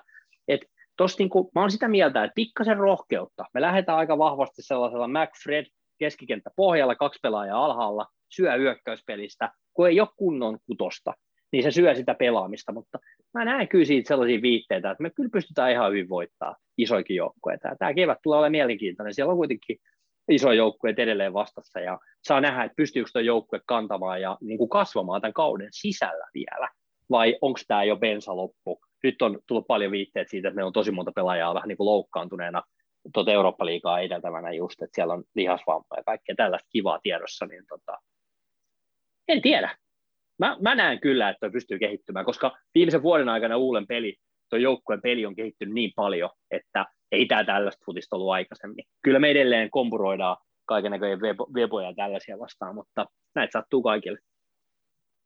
Mä taas niin näen tota, pikkasen eri kulmasta tuon homman silleen, että mun mielestä toi Ulen niin homma on, se on toistanut itteensä melkein koko niin hänen ajan, että mun mielestä koko ajan United on yksittäisissä peleissä pystynyt haastamaan melkein kenet tahansa ja yksittäisissä peleissä luomaan paikkoja, tekemään maaleja, mutta siihen syy on, että teillä on ihan sikana laadukkaita jalkapalloilijoita, laadukkaita hyökkääjiä, joihin on käytetty se niin kuin aikaisemmin todettu tuota määrä rahaa, ja sun muuta, että pelkästään niillä pelaajilla, jos sä laitat ne kentälle, niin jalkapalloottelun sisällä niin vastahyökkäyksistä, erikoistilanteista, tämmöisistä pikkusattumista pelin sisällä, niin jos sulla on Bruno Fernandes, Rashford, Martial, vastaavat kaverit, niin sä luot väkisin muutaman paikan sillä, että sä vastahyökkäät näillä kavereilla mä en usko, että sun, sä tarvit edes valmentajaa siihen, että sä sanot noille kavereille. että kyllä ne tietää, mitä ne tekee, kun pallo voitetaan omalla kenttäpuoliskolla ja sitten lähdetään kovaa. Ei sun tarvi valmentaa sitä vastahyökkäyspelaamista ja niitä kombinaatioita. Tuon luokan pelaajat ratkoo ne tilanteet. Jos on niin paljon tilaa, niin ne ratkoo ne tilanteet itse. Sitä ei tarvi valmentaa mun mielestä. Ja toi mun mielestä niin sama homma on toistunut niin pitkään – mutta sitten kun tulee aina isossa pelissä Unitedia vastaan, jos tulee huippujoukkue, joka on oikeasti hyvin huippu-huippu tappiin valmennettu, niin se joukkue pystyy sulkeen Unitedin muutaman huippuvahvuuden, jota heillä on, niin pystyy sulkeen ne pois ja sitten haavoittaa Unitedia. Et en, mä niin kun, esimerkiksi Arsenal-ottelu, mihin viittasit, niin mun mielestä Arsenal oli paljon parempi joukkue siinä pelissä. Huolimatta siitä, että Unitedilla oli ehkä pari vähän isompaa tonttia, niin pallo, siis esimerkiksi niin kuin pallon liikuttelus, paikkojen luomisessa, pelin avaamisessa, organisoidussa prässäämisessä ja tällaisissa niin kuin asioissa, mihin jalkapallovalmentajat käyttää tunteja ja tunteja tuota elämästään, niin mä sanoisin, että United ei ole kovin kummosella tasolla mun silmään tuommoisissa pelillisissä asioissa se yksilölaatu mahdollistaa sen, että niin kuin tällä tasolla pärjäämisen.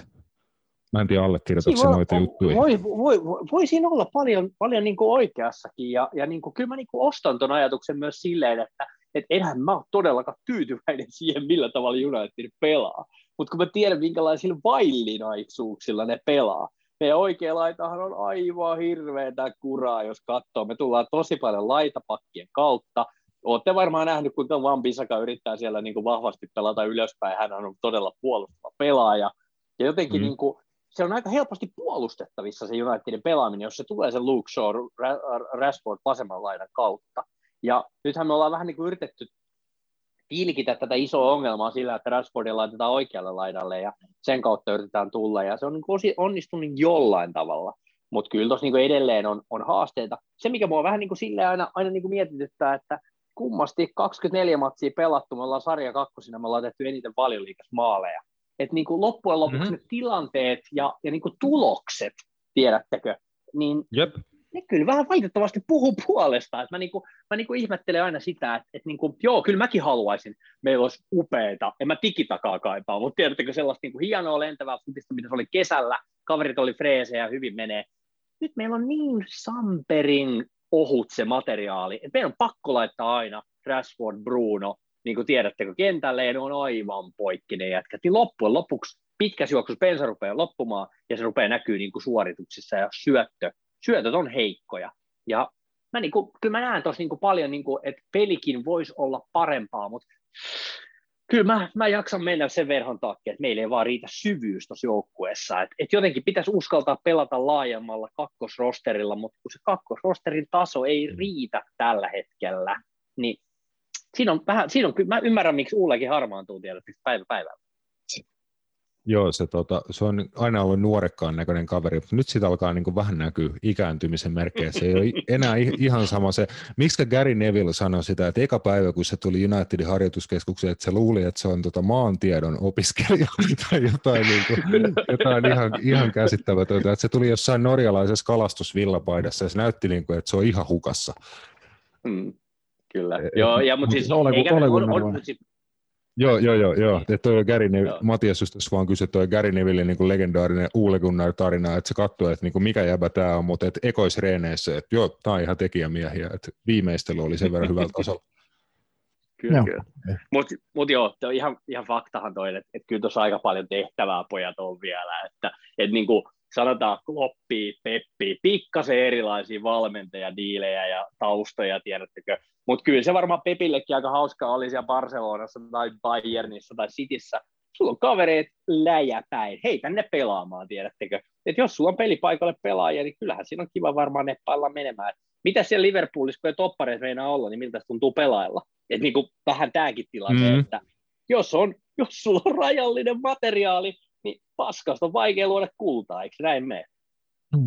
Näin se, näin se kans on, mutta no joo, toki on niinku valmentajaa vaihdettu ja muuta, että ei voida mennä Uule Gunnarin kohdalla, esim. hankinnoissa ei voida puhua muista kuin niistä hankinnoista, jotka hän on oikeasti tehty tai Just hänen näin. aikana on tehty. Ja Se on totta. niistä tä- täytyy sanoa, että track recordi on niin kuin vanhempa tai edelliseen verrattuna ainakin huomattavasti positiivinen. En nyt saa, ehkä ihan jokainen hankinta ole ainakaan vielä, voisi sanoa, että olisi täysin niin kuin nappia, isoikin summia on tiettyihin kavereihin laitettu, mutta nimenomaan se koko niin kuin politiikan muutos ja suunta on niissä hankinnoissakin ollut paljon järkevämpi, niin kuin sanotaan, että tällaisilla yleisellä tasolla, että yleisesti niin kuin on hankittu kehittyviä nuoria pelaajia, joilla on muun muassa niin kuin potentiaalia vielä kasvattaa heidän markkina-arvoa ja sen semmoista, mutta näksä, että heidät on hankittu nimenomaan pelisysteemiin, täyttään tietyssä systeemissä joku tietty paikka,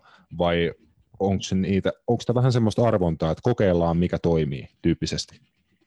Uh, kenestä pelaajasta puhutaan? Puhutaanko vaikka Daniel Jamesista? Sehän on varmaan yksi sellainen niin kuin mielenkiintoinen nimi ylipäätään tuossa, että et ei ole pelannut pitkään aikaa, oli vähän heikkoja e- esityksiä ja aika mm. nuori kaveri kuitenkin vielä, että et saa nähdä, että miten hän, hänen kohtalonsa pääseekö näyttämään.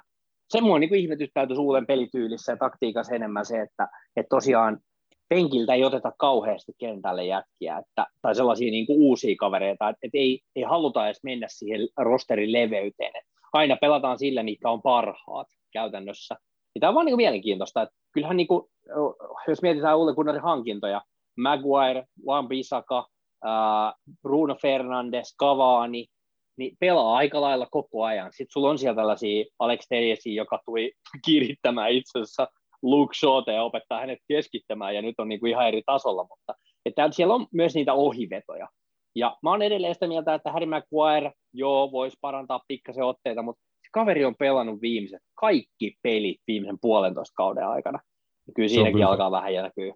Et se on ja, vaan siinä, kun alkaa mm. näkyä, tankki, tankki alkaa olla tyhjää, että virhearviointeja tulee tosi paljon. Että, et, et niin kuin mä näen siinä myös, se on potentiaalinen jätkä, mutta mä en tiedä, ei sen, ei sen Lindelöfin kanssa painiessa niin välttämättä aina hirveän niin helppoa tulee siellä keskuspuolustuksessa, että Joo. sillähän meni kovaa Erik Bajin kanssa, että ne, nehän pelasivat tosi hyvin yhteen. Kyllä se on jännä toi, Joo. eikö se on jännä homma toi toppareidenkin yhteispelaamisen, niin kuin, että se motivaatio tai sellainen kemia pitää olla. Joo, mä sanoin aikaisemmin jaksossa, mä oon nyt tosi tyytyväinen, että Liverpoolilla on nyt kaksi ottelua putkeen pelannut sama topparipari, että se niinku sekin tuntui hienolta, että mitä vittu Joo, 17, se 17 toppariparia, kun on tällä kaudella nähnyt, niin tota, se on, melkein, se on niinku melkein ihan sama, että ketä siellä on, niin ei voi tietää Aikas. yhtään, mitä, mitä sieltä on tulossa. Maguire siis lyhyesti, että eihän varmaan ole niinku hintalappunsa väärti sillä, että eihän tule ikinä ole maailman paras toppari tai välttämättä top vitosessa tai kympissä. Hän on ihan solid tason keskuspuolustaja ja hän on kyllä Unitedia niin kuin parantanut. Kyllähän niin kuin Unitedin puolustusta on nostanut niin kuin ratkaisevasti pari, pari tasoa ylöspäin ja antanut niin kuin mahdollisuuden just näihin hyviin, hyviin tuloksiin. Mä annan tota, tässä vaiheessa Matiakselle kysymysvuoro. Mm. Mä, tämä on semmoinen aihe, mistä mä haluan keskustella. Uh, case Paul Bogba. Mitä oot siitä mieltä? Agent Pogba. Mä olin mm. heittämässä juna, juna alle ja tuossa kun nyt tuli niitä agenttikommentteja ja ei oikein meidän kaverille peli maistuu, mutta Paul Pogba tuli ihan järkyttävällä hienolla drivilla takaisin oikeasti. Tuossa Uule mm. luotti siihen. Uule ei kuunnellut mitään, mitä toi sanoi toi, toi, toi, toi agentti ja, ja pisti tuota Pogban pelaamaan ja Pogba pelasi tosi upeita matseja ja mä olin jo sitä mieltä tuossa tammikuun puolella, että näinkö kuulkaa Pogba kirjoittaa jatkosoppari vielä tässä ja näin, mutta nyt tuli tosiaan tuo reisivamma tuossa. mun mielestä Pogba saa tosi paljon likaa sen takia, että hänen pitäisi tehdä tosi paljon tehoja ja koko ajan maaleja. Ää, jos sulla on maailmanmestari kaverijoukko, niin pitäähän sulla olla tyytyväinen siihen, että, että sulla on sellainen kaveri, paljon on ulosmitattavaa siinä kaverissa niin kuin tekemisen kannalta vielä. Mä uskon kyllä siihen, että Paul Pogba parhaimmillaan, kun se saa hyvää, hyvää drivea, niin pelasi tosi hyvin esimerkiksi Brunon kanssa keskellä, pelasi mm. vähän alemman roolissa, pelasi mun mielestä hyvin. Kyllä se, kun silloin, silloin niin kuin hyvä tekemisen meininki, se pääsee vireeseen. Hänellähän oli myös COVID tuossa tota, äh, alkusyksystä, jos en ihan väärin muista, ja se, se on paljon puhunut siitä, että se vaikutti häneen, se on aika isokokoinen jätkä, ja mä veikkaan, että se on osittain Joo. myös aika paljon painanut siihen niin kuin fysiikkapuoleen. Tiedättekö, jos on iso skrode-kaveri, kyllä se on mm. varmaan vienyt aika paljon imuja. Ja sitten kun sun pitäisi pelata maailman huipulla, niin miten sä voit olla maailman huipulla, jos sun tulee tollainen, joka imee susta kaiken niin kuin tehon ja tiedät se kunnon, niin tämä on mielenkiintoista. Mä oon, mä oon sitä mieltä, että ehdottomasti ei ole ansainnut mitään palkankorotusta, mutta tota, kyllä mä silti pitäisin. Että sä saat tässä siir- siirtoikkunoissa ja rahatilanteissa, niin sä et saa uusia kavereita hirveän helpolla, niin kyllä mä, Agent Pogba on kuitenkin kova jätkä, ja tiedä, vaikka se meille pystyisi sieltä jonkun Sancho naaraamaan ja pelkästään sillä, että meillä on Paul Pogba rosterissa, niin tämä on mielenkiintoinen. Se on osittain myös neuvotteluvaltti, ja varmasti myös Addun suuntaan aika iso niin kuin rahantuoja. Miten sä koet, onko Paul Pogba tehnyt missään vaiheessa Manchester United-uraa niin kuin tarpeeksi? Tässä lähelle sitä silloin äh, Hosen kaudella, kun se painoi mitä 13 maalia vai mitä se duunasi, silloin se oli oikeasti aika hyvä stikissä. Että jos sä teet keskeltä pelaa, niin se 13 maalia, niin se oli hyvä. Joo, mutta tämä on vähän niin kuin sellainen, että mitä me odotetaan Paul Boppalta? Tai tiedättekö? Niin, Tuossa tuli niin. vähän aikaa sitten tilasto tammikuussa, että se on tehnyt saman verran itse asiassa syöttöjä maaleja saman verran otteluissa kuin Juventuksessa. Eli Mm. Et se on niinku ihan, ihan saman pelimäärä ja saman verran maaleja ja syöttejä, joka oli mun mielestä aika hauska. Että sitten tulee tällainen statistiikka, joka kertoo, että itse asiassa, kun mietitte Juvessa, kun kaveri pelasi pystytukaa siellä ja oli aikamoisia bogbuumeja, tuli aikamoisia highlight reelejä ja kaikkea tällaista, mm. niin, niin tota, sulla oli kaverit Markisio, kaikkea tällaista kivaa siinä ympärillä, sen jälkeen sä pelaat Jesse Lingardin ja muiden kavereiden kanssa siinä, niin onhan sun vähän erilainen ympäristö pelatakin siinä, että et ei välttämättä ole sitä niitä Paul Boppaa tukevia ominaisuuksia siinä kentällä. Ja Hosehan on sanonut hienosti. Jose kommentoi Paul Boppaa sillä tavalla, se löytyy jostain Twitterin uumenista videossa, se sanoi, että Paul Boppa sopii erinomaisesti maajoukkueen jalkapalloon. Sä sulkeudut sen joukkueen pariin, sä oot pelkästään siellä, sä keskityt siihen projektiin, joka pelataan kesällä tai koska ikinä pelataakaan, ja sä oot siinä joukkueessa ja sä oot siinä mukana tällaisessa, missä sulla voi tulla näitä median tuomia, vähän niin kuin häiriötekijöitä, kaikkia mahdollisia tällaisia, niin tällainen tiistai-ilta stokessa ei välttämättä ole Bobopan maku. Et se on enemmänkin sitten se sellainen starba jätkä, että tiedätte, että parhaimmillaan ihan järkyttävän potentiaalinen ja hyvä pelaaja, mutta mä olen sitä mieltä, että ei välttämättä ole vielä nähty Pogbasta parasta, mutta Pogbasta parasta mun mielestä on se, että se pystyy rytmittämään meidän peliä ja pystyy käyttämään sitä sen uskomatonta fysiikkaa hyväkseen, ja siitä me nähtiin hienoja otoksia tuossa, mutta valitettavasti nyt tuli taas reisi, reisi vastaan. Niin, kun, kun mulla on se, niin se juttu tässä, että jos me verrataan niin Juventusajan Paul Pogba ja sitten mikä Manchester Unitedissa, niin suurin asia mun mielestä on se, että Pogban mindset ei sovi siihen rooliin, mikä silloin Man Unitedissa. Juventuksessa sillä oli joukkue täynnä voittajia, jengi puolustuksesta hyökkäykseen ja maalivahti, ketkä on niin kuin maailmanmestareita, kavereita, jotka on voittanut tosi paljon. Hänen ei tarvinnut oikeastaan kuin pelata. Ei hänen tarvinnut olla se henkilö mun mielestä, kuka liidaa sitä hommaa millään muulla tavalla. Unitedissa tilanne on vähän toinen. Hän tuli sinne kovalla price tagillä, nytkin hän on maailmanmestari.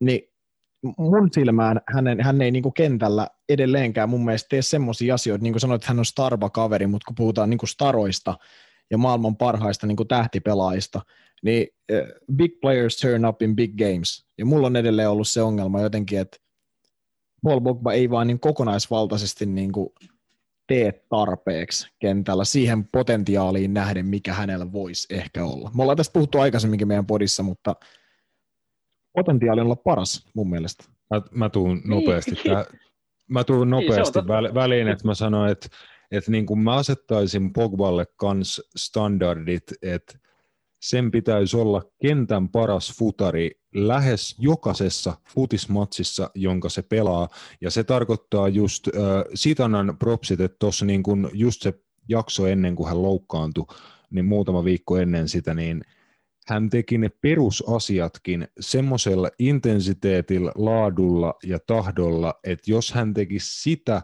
aina kaikissa peleissä, niin hän olisi ehkä maailman paras keskikenttäpelaaja, mutta ei hän mun mielestä pysty niin kuin perusvalioliigapelissä, jossa sulla on vastassa vittu Mark Noble toisella puolella, niin ei se pysty olemaan kentän paras pelaaja edes sellaisessa pelissä, koska Mark Noble tekee älykkäämpiä valintoja keskikentällä ja painaa enemmän kovemmalla asenteella hommia keskikentällä sitä vastaan. Et mä, niin kun, mä en pysty vaan niin kun itse hyväksyyn sitä, että jos jollain on fyysiset ja tekniset niin kun, taidot olla ylivoimainen melkein keskikentällä, niin miksi se jää sit siitä asenteesta ja päätöksenteosta niin kuin kiinni niin usein sen kaverin kohdalla? Sitä mä oon niin kuin usein pohtinut vaan. Niin, erittäin hyvä kysymys. Siinä on, siinä on paljon ominaisuuksia, mitkä ei toimi. toimi ja tota, Mutta kyllä noin viimeaikaiset esitykset siitä, että se on, se on niin kuin liukunut tosi paljon ja, ja, ja niin kuin näkynyt, näkynyt, että se haluaa taistella. Sitähän sä haluat kannattajana nähdä. Niin mm. on ollut kyllä, on ollut ihan kivakin seurata sitä sen peliä ja sitä sellaista, sellaista kehittymistä, että, että kyllä niin kuin paljon on, paljon on niin kuin, tota, no, tota, hyviäkin juttuja nähty. Joo, ö, aletaan olla loppusuoralla, meillä loppuu tota, tietotekniikka tulee saleen kohta, kohta vastaan, niin mä kysyn vielä yhden tuota kuulijan kyssäri, mun hyvä ystävä Jesse United kannattaja sunkin podcastia kuuntelee, niin Van de Beekistä halusi tarkemmin kysyä, että kaveri, taisit jossain välissä tässä jo niin kuin mainita, mutta vaikeassa tilanteessa oleva kaveri, että ei anneta hirveästi peliaikaa, missä sitten niinku lyödä itteensä läpi, mutta sitten taas niinku sit kun sitä peliaikaa on saanut, niin näyttänyt vähän, että ei ihan taso riitä tai ei ole sillä tasolla, millä tota tar- tarvisi olla. Ja sitten sit kun se to- pääset avariin, sut otetaan puoliajalla pois kentältä tai tunnin kohdalla pois kentältä, että se kaveri niin kuin itseluottamus on tapettu, että mitä sen kanssa pitäisi tehdä, saadaanko siitä vielä toimiva United-pelaaja vai pitäisikö niin kuin, ottaa omat pois ja myydä johonkin mahdia? Ei missään nimessä myydä. Van de Beek ei kuulu mun mielestä myydä. Siis se on se juttu juoni on vaan se, että Uule on sanonut monesti, tekee paljon duunia, nyt itse asiassa taas loukkaantua, tulla lihasvammaa ei lähtenyt ollenkaan Torinoa pelaamaan tota Sociedad-matsia, mutta, mutta tota, tekee duunia, hakee paikkaansa rosterissa, hakee paikkaa pelikentällä, ollaan pelutettu vähän väärässä pelipaikassa, ei oikein löytänyt itseään sieltä, mutta Ule on sanonut, sopeutuminen vie aikaa, ei se Fredikään tullut oikeasti tuohon joukkueeseen ihan kävelleen sisään, että mä uskon kyllä, että ensi kaudella nähdään ihan erilainen Van de Beek, ja, ja tota, vähän pitää löytää se tekemisen meininki, ja miten sijoittua kentällä ja miten pitää puolustaa Unitedissa, niin mä uskon kyllä. Mulla on luotto kyllä kova Van de Beekki, että, että tota, tulee olemaan hyvä, mutta en, en haluaisi vielä dumata. Liian vähän minuutteja ja liian vähän peliaikaa siltä, että se voisi sanoa, että se on edes peli tuntumassa. Mm, siis se just, että munkaan mielestä ei se siitä tule jäämään kiinni, etteikö olisi hyvä pelaaja tai potentiaalia, mutta siitä, että onko hänelle oikeanlaista roolia, tuossa joukkueessa, löydetäänkö sellainen, että onko niin kuin, miten hänet tuohon United-jengiin saataisiin niin tärkeäseen rooliin, että sitä on vielä ainakin ollut vähän vaikea nähdä, että on kokeiltu muutama eri juttua, mutta onko sun mielestä niin kuin, mikä on näyttänyt lähimpänä sitä? silloin kun Van de Beek pelaa sellaisen pelaajan kanssa, joka pystyy rakentamaan sille palloja boksiin, silloin se on parhaimmillaan. Se on vähän mm. sellainen, niin kuin, mikä se pelipaikka nyt onkaan, se kun sä pelaat vähän niin kuin hyökkäyksessä, mutta et kuitenkaan ole, toimii Matan kanssa varmaan tosi hyvin. Mata nyt on vaan sellainen kaveri, joka meiltä on lähdössä poispäin, mutta Mata, Bruno, Bogba on sellaisia kavereita, jotka se vaatii siihen nostamaan niitä palloja linjan taakke tai ylipäätään pelaamaan Van de Beekille palloa jalkaa se on parhaimmillaan mun mielestä sellaisessa roolissa, että se ei ole itse se, joka on siinä, tiedättekö, keskikentän ja boksin välissä maastossa laittamassa palloja eteenpäin. Ei, se on se, joka rikkoo. Se on mun mielestä, se pitäisi ottaa enemmän just nimenomaan, sit on otettu vaihdosta sisään, mutta sitten on otettu vähän liian myöhään vaihdosta sisään. Et se pitäisi ottaa aikaisemmin, jotta se kerkee hakea sen niin kuin roolinsa siinä kentällä. Että mulla on, mä oon jotenkin aika positiivinen vielä, en, en heittäisi vielä kirvestä kaivoa. Aika nopea aika ikkuna ihmiset on dumaamassa sitä jo pois. Jep. Mutta joo, on tullut kyssäreet, hyvää tota, löpinää, palataan ihmeessä niin asi- asiaan joku to- toinenkin kerta, vo- voidaan katsoa, jos tosiaan sun podin puolelle haluat joskus vierailuja, niin on ihmeessä. KDssa, joo, joo, ja mä Kyllä. päätän tämän vielä, no vaikka sitä silmällä pitäen, niin tiukalla kyssärillä, että tota, et kum, mm, Kumpi voittaa eka 21. Englannin mestaruuden, United vai Liverpool? Mä tiedän, että me ollaan nyt, te olette 20 ja me 19, niin tota, mä annan vielä sen verran tasotusta, tiedätkö, että mä kyllä, mä kyllä sanoin, että me tullaan, me tullaan tasoihin, mutta kumpi ottaa sen 21 eka? Mm, mä en usko, että te tuutte edes tasoihin. Mä, mä veikkaan, että me otetaan ensin kaksi. Oikeasti? Mä oon aika, mä oon aika luottavainen siitä. Te ette, ota, sitä että... tällä, te, te, te ette ota sitä tällä kaudella, sitä 20. Niin, ei tällä kaudella, ei. Meillä on, eri, ei, meillä on, meillä on eri, ensi kaudella ihan eri meininki. Ja nyt täytyy sanoa, City on oikeasti kova. Se on, se on, on hyvin, se, hyvin on organisoitu. Se. Ja nyt ne sai Diasin vielä sinne, niin ne on, ne on kyllä vahvoilla, mutta mä haluan uskoa, että tekin voi kompuroida. Siihen meidän pitää pikkasen luottaa nyt, kun me ollaan takamatkalla, että kaikki ei ole enää meidän omissa käsissä. Mm, ja näkihän sen tosiaan, että mitä se vaati Liverpoolilta käytännössä kahden, kahden vuoden niin kuin täydellisyyttä, se, että he pärjäsivät Citylle, jolla on tosiaan toi miljardibudjetti, ja heillä on vielä aika hyvä päätöksenteko siinä takana, että heillä on entisiä Barcelona-johtajia ja Pep Guardiola ja niin kuin muuten todella hyvin pyöritetty jalkapalloseura. No, siihen, ja, siihen FIFA, ja FIFA-taskussa, FIFA-taskussa niin, myös. FIFA-taskussa ja ra- rajaton budjetti, niin se olisi niin kuin vähän ihme, että he ei niin kuin käytännössä dominoisi tuota englantilaista jalkapalloa, niin se esimerkiksi, mitä niin kuin Liverpoolilta vaati tulla niin kuin horjuttaa heitä, niin se oli aika, aika paljon. Saa nähdä, että pystyykö sitten ensi, ensi kaudella, pystyykö Liverpool siihen taas, tuleeko United siihen mukaan, mikä on homma. Tää, nyt ollaan mielenkiintoisia aikoja, eletään niin kuin tuonkin keskustelun kanssa. Lauantaina taisi tulla vuosi siitä, kun City suljettiin kahdeksi kaudeksi UCLstä että miettikääpä sitä. Niin, ja mitään ei tapahtunut.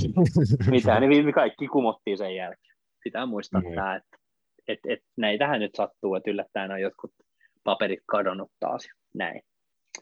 Kyllä. Mutta Mut... ei, ei, eipä siinä, siis kyllä mä uskon, että me voitetaan pelillisestikin City. Mä uskon myös, että me voitetaan pe, pe, itse asiassa City vielä tuossa toisessa osaottelussakin vielä. Mä haluan luottaa siihen, että ei päästetä ihan, ihan free niin kuitenkaan sitä Cityä, vaan pistetään pikkasen kapuloita rattaisiin vielä keväällä. Se on hyvä, että on omiin luottoa. Tota, kiitos Jari paljon, tämä oli hyvä setti. Joo, Varmaan mitään. aika pit, pitkään tuli tässä höpistyä, niin upea homma. Tota, kiitoksia ja napit edellä palaa hyvin pian. Kiitos hei. Thank you. Thank